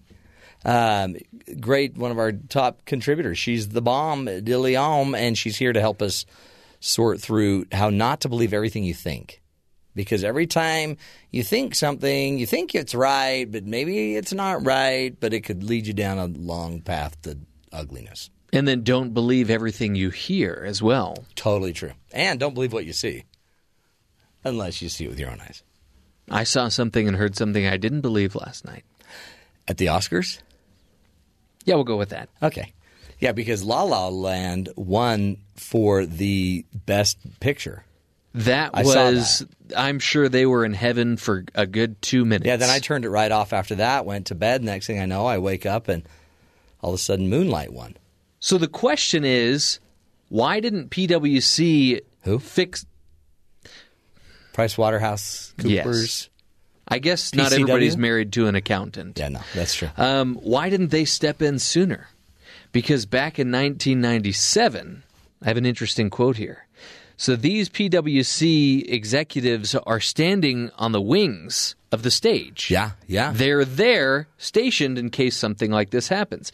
The director of the Academy at the time, Bruce Davis, told Roger Ebert in 1997 if such a scenario were ever to occur, meaning if somebody read the wrong name, the Price Waterhouse people backstage would simply step out on stage and point out the error. They are not shy. And ah. yet, it seemed to take at least two minutes for this to get fixed. Yeah, I guess you want to clarify. Like, hold on, is that that seemed wrong? Is But this- they should have been out there immediately. what they should have done is thrown that big, you know, shepherd staff out there and pulled off those, uh, pulled off the actors, and then like thrown up an update, recalculating, recalculating. Fake news. Yeah. See, this is why we're not running it. I'm surprised we haven't heard any uh, tweets from Donald Trump about this yet. That is pretty amazing. I bet we will. It'll it'll come out. It'll come out. So we will be getting into uh, more about Oscar talk, plus some crazy stories coming up. Uh, a car theft suspected uh, suspect falls out of a tree while trying to escape police. I hate when that happens. You gotta if you're gonna climb a tree from a cop and try to hide, you gotta hold on tight. That's we've always said that on the show. Hold on tight. We'll we'll get to that. Um, plus, of course, be visiting with our good buddies at BYU Sports Nation. We're gonna have to talk about BYU's win over Gonzaga, which is a big deal. It was huge. Huge.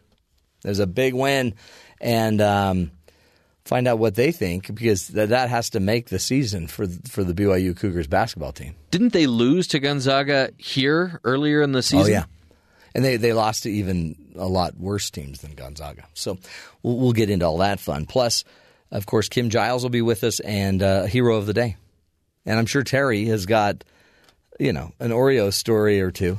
That's what I said I had before. Just he's got a million of them. So Terry, hit us with the headlines. What's going on around the rest of the country? President Trump likely didn't watch the Academy Awards because him and his wife Melania hosted 46 governors and their spouses at the Black Tie Governors Ball Sunday evening, the first big social event on the Trump White House calendar. Wow. President Trump appeared pleased with the night in his first month in office, telling the governors in his dinner toast that thanks to the First Lady, the candlelit room, they say, has never looked better.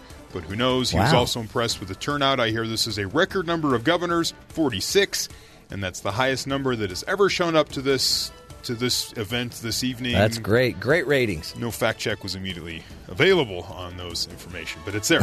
Republican, uh, so Donald Trump will seek to boost Pentagon spending by 54 billion in his first budget proposal and cut the same amount from non-defense spending, including a large reduction in foreign aid. A White House budget official said on Monday, "We will be substantially upgrading all of our military."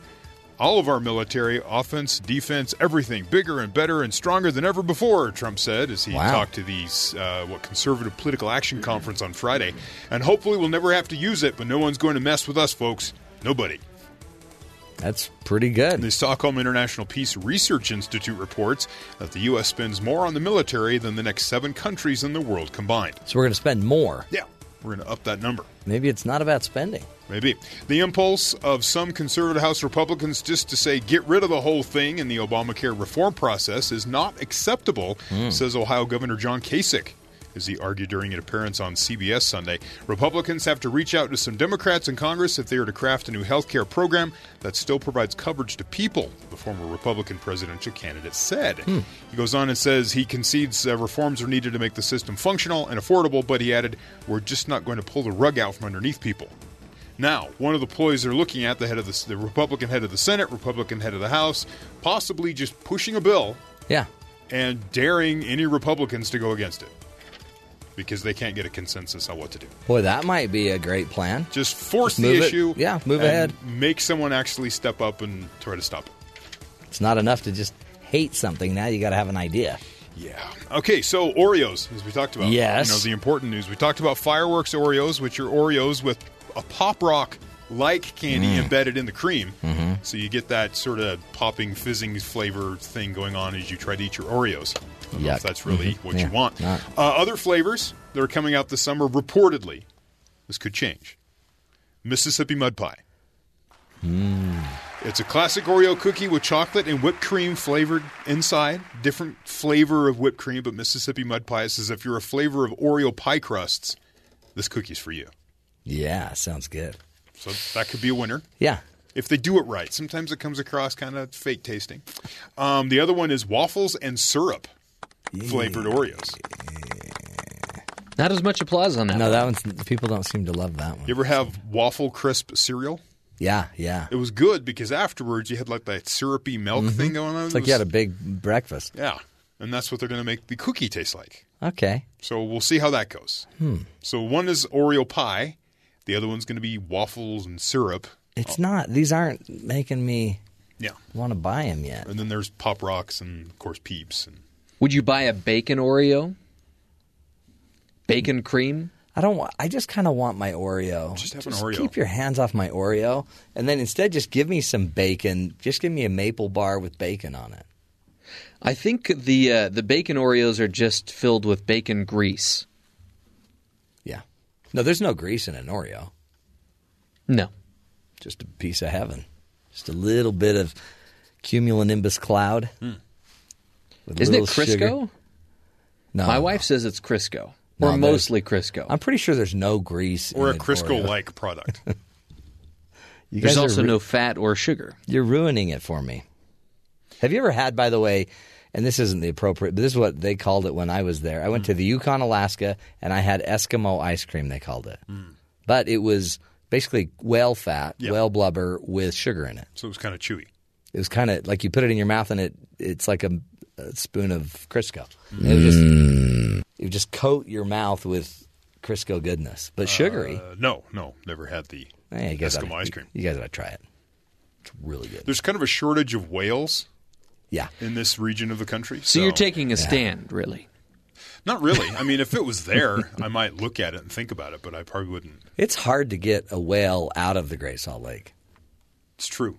A lot of brine shrimp, though. But you could go hang out on the West Coast and wait for something dead to wash ashore. Yeah, there's a lot of those this year. And then you That can uh, go jump in that and try to figure out if that's edible. I could support that because I, I think that whales uh, have a weight problem, and I am help. Uh. I want to help them shed some weight. Don't body shame. Body shame a whale? Yeah. Wow. Uh, a car theft. Did you hear about this crazy thing? Car theft suspect falls out of a tree trying to escape the police.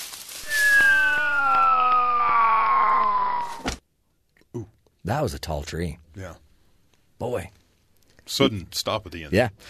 Car theft suspect from Tennessee was injured when he fell from a tree while trying to elude the Lake City police, a, a report said. Police report released by the authorities said that Jacob Chosey, 34 of Knoxville, Tennessee, climbed a tree on February 19th. Chosey was attempting to escape on foot after reports of an armed man that was acting suspiciously near a local motel. The call triggered a four hour chase in which several citizens reported that an unnamed man tried to gain access to multiple homes. One, home, one homeowner spotted Chosey on her home security camera and notified the police, leading them to the location of the suspect. When they cornered the man, Chosey climbed a tall tree nearby. And other officers climbed nearby trees and attempted to talk the suspect down to no avail. When police tried to physically apprehend Chosey, he fell to the base of the tree, sustaining multiple fractures. Whoa.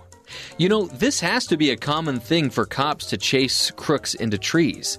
When I was younger, we my brother and I were at a park. Yeah. My brother climbed a tree to get a kite, and all of a sudden this cop car pulls right up to the tree. And apparently they were chasing some guy and they thought that my brother was that guy and he was climbing in the tree to hide.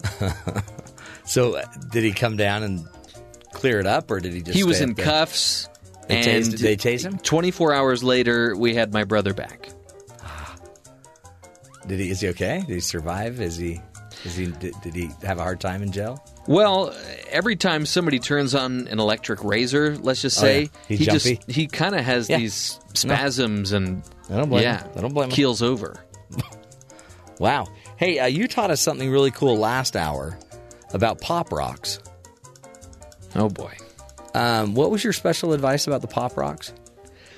I had always heard in college that you should kiss your significant other while consuming pop rocks. And uh, Hmm. it wasn't very uh, Yeah. Wasn't very special. Yeah, yeah. But mostly because I'm not a great multitasker. You you you either have to focus on the rocks or the kiss. right. Yeah. Your wife called in earlier. That's why I wanted to bring that up again. She's Did mad. she say she's uh, mad? Don't bother coming. home"? She's it's just she said you've never brought pop rocks home. Wow. So wait, she oh she wants to. Interesting. Yeah. Just saying. I, I don't know if I would have taken that as that, that she's interested. I might have been. I mean, what I would do is I, on your way home, go sure. get some pop rocks. Well, she is pregnant, so maybe she has a craving for it. Huh? I don't know if you can eat pop rocks when you're pregnant. Yeah, there might be a. I hear they make your stomach explode. Surgeon General warning. On Oh no, there was a there was a study that your stomach will not explode. Um, okay, that's pretty sad. Uh, let's do a quick review of the Oscars then, because Emma Stone. Let me. I just want to clarify. Emma Stone still did win. She did Actress. win. It Yeah. wasn't. Uh, you She know, won. It wasn't El Huper or however you say that in in French. It wasn't uh, Natalie Portman who wasn't even there. Oh, she wasn't. It was Emma Stone. She's great. She did great. So, So the only one that didn't win that thought they thought they had won was La La Land, but they still won six others. yes, They just didn't sweep like they thought. They didn't get all seven.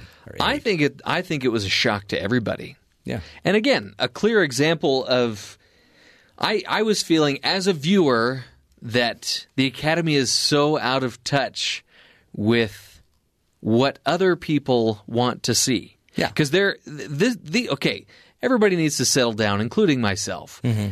This is a, an academy that is comprised of over six thousand O- members only six thousand members. artists, directors, we're talking actors, cinematographers, but probably not a lot of people, from Utah, from Idaho, from Iowa. Right. Not a lot Right. of middle, middle America. So the Oscars are always being criticized. You know, you on social media, I'm not watching, you know, they're so out of touch. Hollywood is so out of touch. And to a certain extent that's true because out of all of the 9 nominees, Moonlight You made mean- the least amount of money of any of them. But you mean you mean Moo Moonlight? Or uh, La La Light. Yeah, La La Light. La La Light. yeah, Yeah. But so see, nobody not- even really saw it. You saw it. yeah. I saw it by accident, but it's but honestly, it it really it was amazing to see the journey of of a black inner city American in in Miami. That really was amazing. So I I- I took away a lot from it. I really did. It's just it's not one that my kids will be going to, and it's not one that you know. It's just, but it did move me. Well, another interesting thing about the Oscars this year, I feel like statistics at the Oscars are becoming kind of diluted. They're becoming more like sports statistics. Because one one uh, statistic that they were keeping their eye on this year was there was the possibility that Denzel Washington was going to win his third Oscar. Right. So they were saying this will be the first African American actor to win three acting Oscars. Or they were also going, if he won, that would have been three of the four acting categories would have gone to, or awards would have gone to African Americans. Which was a big Which- push a few years ago. Right. But think about this. Everybody's saying how racist the Oscars are, right? Yeah. That you're only seeing them by color and you're not voting for them, you're not giving them these roles. And yet they're pointing out that these African Americans are setting this record. Yeah, they're- they're- so they're recognizing their race as Yeah. well. Yeah.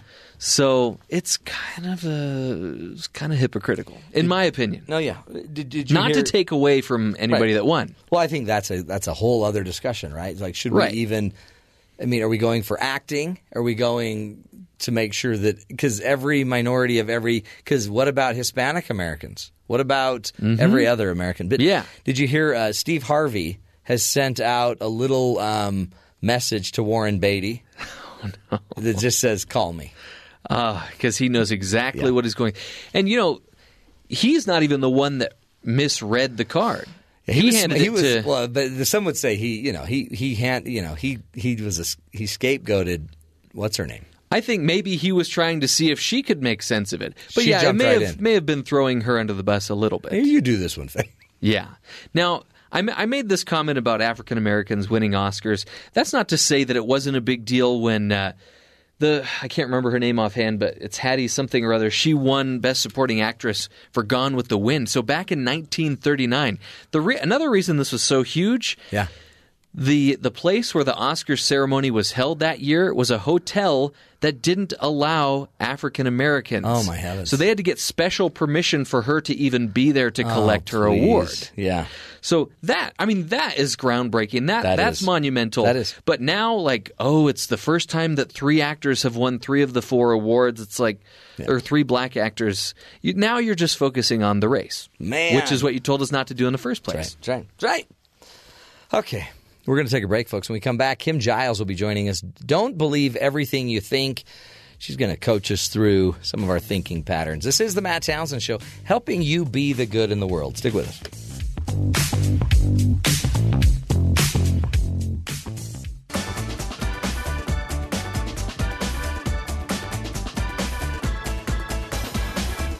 Welcome back, friends. In studio with us is Kimberly Giles. Kim is the president and founder of Clarity Point Life Coaching. If you go to her website, claritypointcoaching.com, it's a great website, tons of resources, We try. more resources per pound than any other resource. I know. Lots of free stuff. It's good. Check it out. It's super good. And uh, you, um, today you want to talk to us about don't don't always believe what you think. yeah. Because we, we do. We think, oh, I thought it, so it's got to be right. I mean, I've never been wrong. I know. It's kind of like that saying if you read it online, just because you read it on the internet doesn't mean it's true. it's so true. Half the news Fake is- news. yeah, fake news, fake right? thoughts. Half of our thoughts are fake. They really are. Yeah. They're they're largely our imagination, and our imaginations are oh, amazing. Oh, yeah. And and don't you? Th- I know you agree with Yeah. me, Matt, that, that we've got fact, Yeah. and then everything else is story. Oh, and yeah. really, we're so caught up in the stories that our imagination creates that very rarely do we just see the facts. Get you know, and but we can spend hours talking about stories and even trying to solve stories that aren't even the real problem because Oh, we yeah. don't question our thinking. We don't. So we so, So we live that in you stuck, delusion right? to a large extent. Oh yeah.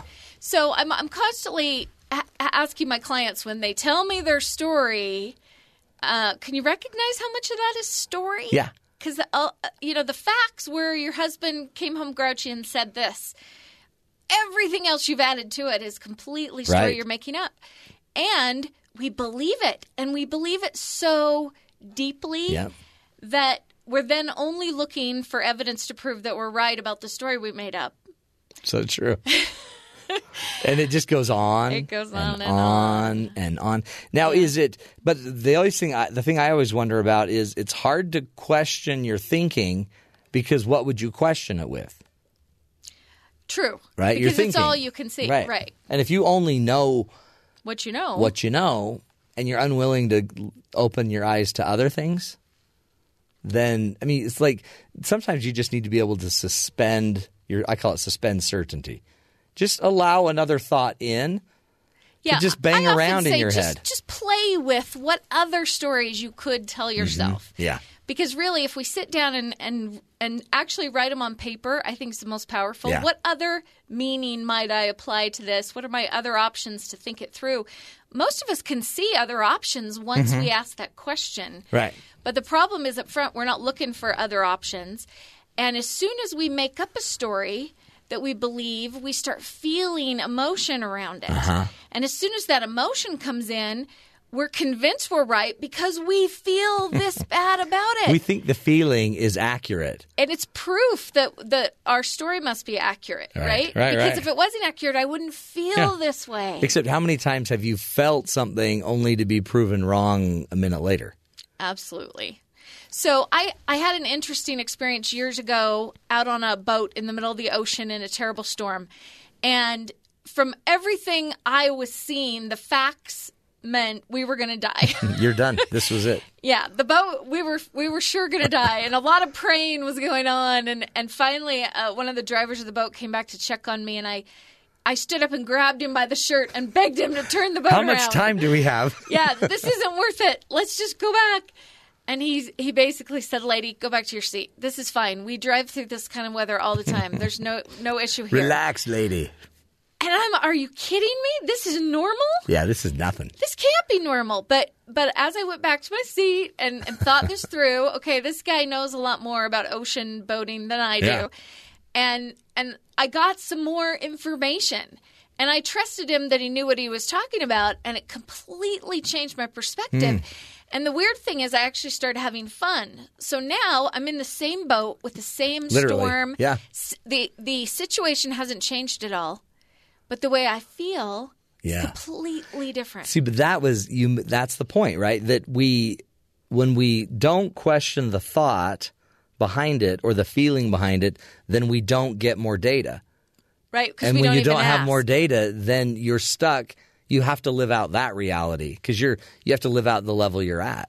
right? You had terror, then a little more data gave you fun. Then I started having fun. Mm-hmm. So this may involve bringing in someone from outside of your situation to give you a more objective viewpoint. Yeah, there you go. Which is why you and I talk so much about people getting help sooner. Mm-hmm. Because we tend to wait until those fake stories have just demolished our marriage and, and our life is in shambles. And now maybe I, Yeah. I ought to get some outside perspective. So true. Have you ever noticed though that because and this happened just recently at a dinner where the fake stories are told so often and so consistently that and then it gets to a point that nobody wants to push on the fake story even though everyone knows it's fake.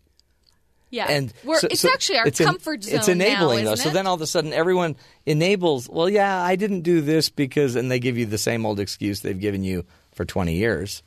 And I- you're like, I okay. also think we're drawn to people that would buy into the stories, story exactly. and, and validate us, Uh-huh. right? We love to be able to tell this this story and have people just, oh yeah, that that Right. that's terrible. You're you're Yeah, exactly You right. were Your taken husband advantage is a of, right? And, and yet, it doesn't serve them long term. And if you push on the story, then everyone thinks you're a jerk. But if you go with the story, everyone thinks you're a saint. But you're just enabling the story Uh, yeah, to the continue. Story, the delusion. And then we all pretend like it's not a delusion, and let's do it again tomorrow. so if you go find somebody that's more of an expert. Yeah. Don't just go to your friends that validate and ask them to tell you because yeah, they're going to tell you what you want to hear. You really need a friend that pushes back once in a while. You do. And if you don't have one of those, then you need a coach, Yeah, hire or, a coach a or- counselor, yeah. or somebody that will actually give you the So full wh- what do we objective facts. what do we do? So give us some some thought management. How do we go about doing this? How do we go about helping others see? How do we do it? Yeah, well, helping others see is tricky. Yeah. When you can tell that they're in story, Mm-hmm. I think it's best to just ask a lot of questions about the story. And it, do you think there's any other way you could look at this? Yeah. You know, I, I mean, maybe that's true, but I, I can kind of see there could be other reasons this is showing up in your life. So ask a lot of questions. Don't go in and just try to tell them they're delusional because the walls will go Right, up and right. you're, you're not going to get anywhere. Right. Um, and if they've been at it a long time, they've got a lot of stories. oh, yeah. So you could, every every iteration would just be another story, another story, another story till we're getting that there's something deeper here. Right. It's tricky. Um, I'm a big believer in asking permission because Mhm, on yeah. occasion I really want to suggest to someone that maybe they're not seeing it accurate. Ask permission to go there first. Yeah. Ask them, would you be open to letting me share a different perspective? That yes might mean you're not seeing it accurately, but it might also make you feel a lot Mhm. better Right. and and get their buy-in. And if you don't get their buy-in, I wouldn't Yeah, waste your yeah, breath you- yeah, you'll be beat. do it. Yeah, it's a dead horse. Absolutely. Yeah. Yeah. Um, the other thing I want everybody to watch for are you familiar with the term confabulation? Mhm, yeah. Okay. I think this is an It's a great term, interesting isn't it? one, Yeah. right?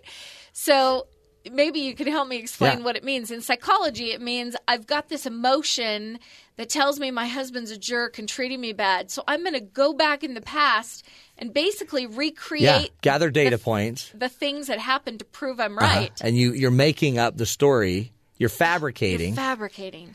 and and you're using you- you're using data that's real, but you're you know picking and choosing your data points to confabricate in a way. Yeah, Yeah. just to support whatever you want to believe Yeah. is true. Yeah, so We're really good at that. We are so good at that. Our imagination, there's just no end to Yeah. what we can fabricate. So I do have a, a bunch of questions you could ask yourself to try to get clarity and make sure you're seeing something accurately. So the first one is if I stopped feeding this story and thinking about it and dwelling on it and let it go as inaccurate, would the problem still exist? Mm, that's great. Because a lot of the time, if we stop thinking about it, the reality is that there's nothing there. Yeah, it's gonna no go away. problems there. It that's true. If I ca- if I quit energizing, it would have just disappear. Because really, I'm the one who's creating it, so it might. Yeah, that's good. Yeah. That's a great question. By the way, the questions are good because it's getting you to question your thinking. Right? It's it's it's taking you out of reactive thinking to kind of frontal prefrontal cortex Where thinking. you step back and Uh-huh. actually watch what you're thinking as the observer. Yeah, that's huge. Which, oh, is an amazing experience, but it takes some practice. Yeah, totally. If you've never really done it. Do we have time yeah, for another do, one? Let's do one more. Yeah. Okay. Own complete responsibility for how you're choosing to feel at this moment. Your feelings, you're choosing because you no one can make you mad. They can do something unkind towards you, but you picking that up and carrying it and choosing to carry that anger, that is on you. You got to own that. And and this is a big one for all of us. I, a matter of fact, I got a little bit offended over something last weekend, and I immediately started. Rec- okay, that's one option. I can be offended, but Yeah. what kind of day is that going to create? Mm-hmm. And if I choose to carry that all day, that's on me. Oh yeah. It's totally on Yeah. me. So we've got to grow up and own that we are in control of our reactions You, to what and you happens. can even have the reaction in the moment. Mhm. I've found, and reverse it. You know, a half hour later or an, ten minutes. You can't reverse what's happened, but I don't need to carry it the rest of the day. See, we're always. I always feel like, well, yeah, but Kim, I'm not perfect. I can't get rid of every negative thought the second it happens. Okay, then have it. Yeah, But five in minutes it a little later, yeah, if you want to, if you want to bathe in the pity party, right? Just uh, our last guest talked about. Feel free to have a pity party. What was it? Oh, it was such a great quote. I'll find it. Um, but don't don't live don't make there. it permanent. Don't yeah. live there. Right. Yeah. So I, I think for all of us to accept the fact that that's truth can be a stretch because Yeah. it's a lot easier to blame our emotions on other people and they made me feel this way. It's a real step towards emotional maturity when you can own it. oh yeah. Take personal responsibility for how you're choosing to feel. Doesn't that? Oh, just because it gives you it gives you something to do. And others to be an actor instead of being acted upon. It gives you Which means you're not a victim. That's right. Right. Yeah. If you're powerless in it, there's nothing you can do to change it.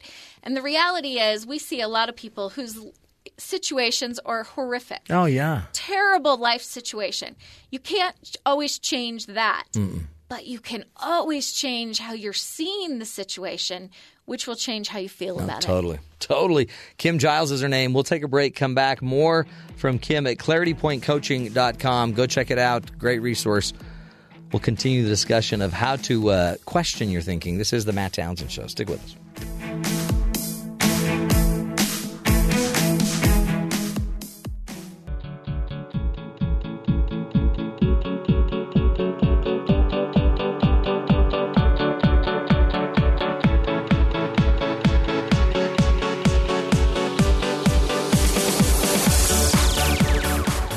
Welcome back, friends, to the Matt Townsend Show. Kim Giles is joining us. And uh, Kim is the president and founder of Clarity Point Life Coaching, a popular life coach, author, and speaker. She um, she is a prolific writer. She, if you can find out, and all of her articles you can find at her website, claritypointcoaching.com or on ksl.com. Yep. They're all over the place. Today, Kim's talking to us about don't believe everything you think. So you got to question your thinking a little bit. Yeah, because really, your whole world and everything you're experiencing is coming from the perspective you're choosing to see it from. Right, right. So we have so much more control than Oh. we like to believe we do. And and what that was one of your points is you have you you get to make choices. Absolutely. And every you don't get to make choices for everything that happens to you, but you can always choose how to respond. And we want to know that we're in charge of our thinking, even if we're not always immediately in charge of it. I mean, like we don't know. Wow, I just had a thought. I got to control that. But we can eventually go back and rethink it and create a better response. Yeah, actually, I, I had an opportunity last night to speak at a, a inpatient place for teens with autism, Hmm. and these were sharp kids, really, really smart. And we brought up this topic, and one of them said, "Well, but the way I'm seeing it's the only thing I know. I I don't know anything else. So how am I supposed to change it?"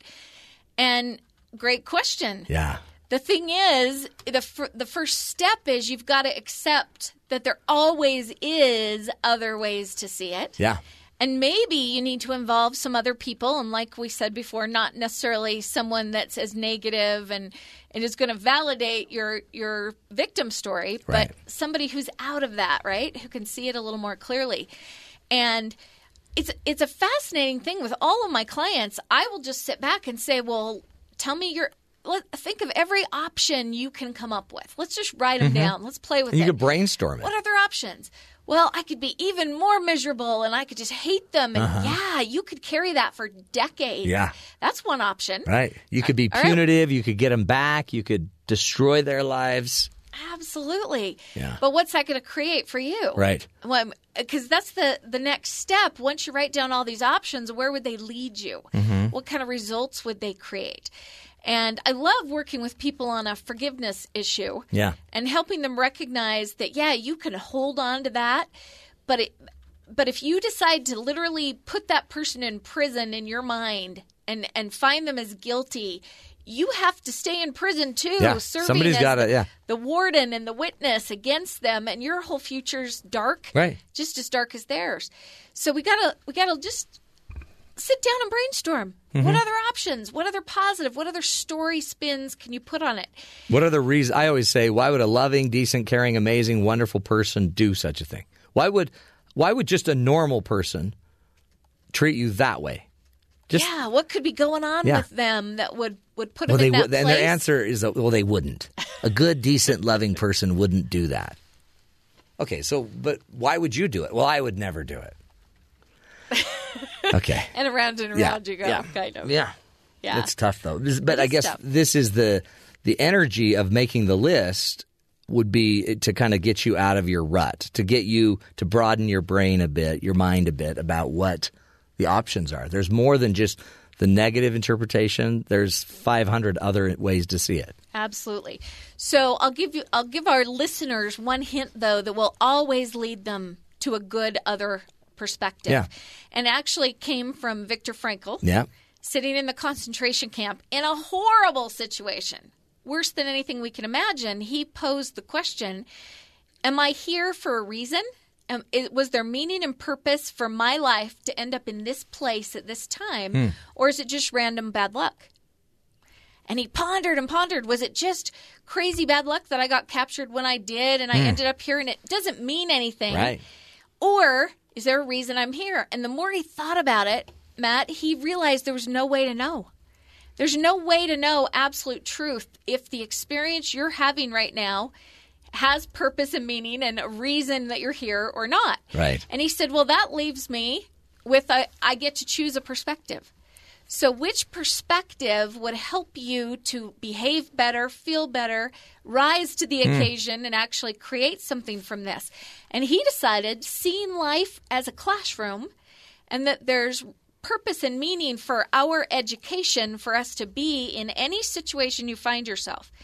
if you were to look at it as a lesson that was here to serve you, would it would it prompt you to rise to the occasion Yeah. and use it that way? And so we encourage our clients to constantly play with the idea that there is purpose and meaning in your situation and see how that changes how you feel about it. That's powerful. And it, it really does. It completely changes my perspective on everything. because and it makes it also ties it to why you know tying it to a god that's sent you here to learn and to grow and to find goodness and to be good that could be so powerful too because you've got this inherent learning purpose Absolutely. And I really believe that that is why we're Yeah. here. And all of the lessons that show up in your life, at their core, they're about love. They're about teaching you to love God, yourself, or other people. that's powerful And if you really look behind whatever messy situation you're in right now, you can see ways that it might be here to teach you to be more loving. and and and it will i mean so the minute you see that it becomes a learning experience not just sheer torture Right. Not just the universe actually Yeah. isn't against you, just trying Right. to drive you crazy. Right. Well, It's Viktor actually- Frankl proves that, right? Thinking this idea that I want to go teach this to people. I want to. I, he didn't envision his be teaching his students and his the people that he could go show what he learned inside of these camps. All of a sudden, it gives you meaning. It does, and look what he did with it. he Ah. wrote a book that's one of the most influential books ever, Ever. Written. and turned ugly, ugly bitterness into profound change. Yeah, that's changed the lives of millions, Millions. around the world. What could we do if Uh-huh. we chose to use our experiences that way, not only to help others, but to improve ourselves and really rise to the occasion? Huge. Okay, give us one Yeah. more thing. What's the one? What's the one thing we should do today with the thought? I guess. I guess recognize our thinking might be getting in the way. Yes. But what? What would you so say? feed yourself with the positive. Find positive people who see life in an accurate, balanced way and hang out with them. Yeah. Read books, listen to podcasts and, and things Learn. that that strengthen you to have a positive outlook because you are going to feed one of these stories. You're going Mm-hmm. to feed the negative or you're going to feed the positive. So just take control of that. Love Choose the positive. Love it. See, Kim, that's why you're the boss. Kim Giles is her name, folks. Go to her website, claritypointcoaching.com. Clarity Point Coaching, great resources. And uh, what's the tab where there's a ton of activities? uh, resources, but also check out our Get Clarity event that's coming in March. It's going to be amazing Get- to get you started. Get Clarity event. Good stuff. Kim, thank you so much. We'll take a break, come back, visit our good brethren from BYU Sports Nation. Stick with us.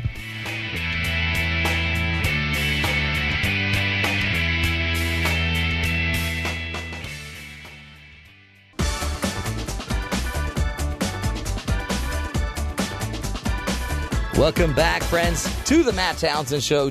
Dr. Matt here. Hey, let's shoot it down to our good buddies at BYU Sports Nation. Hello. Hello. Oh. Jeffrey. No?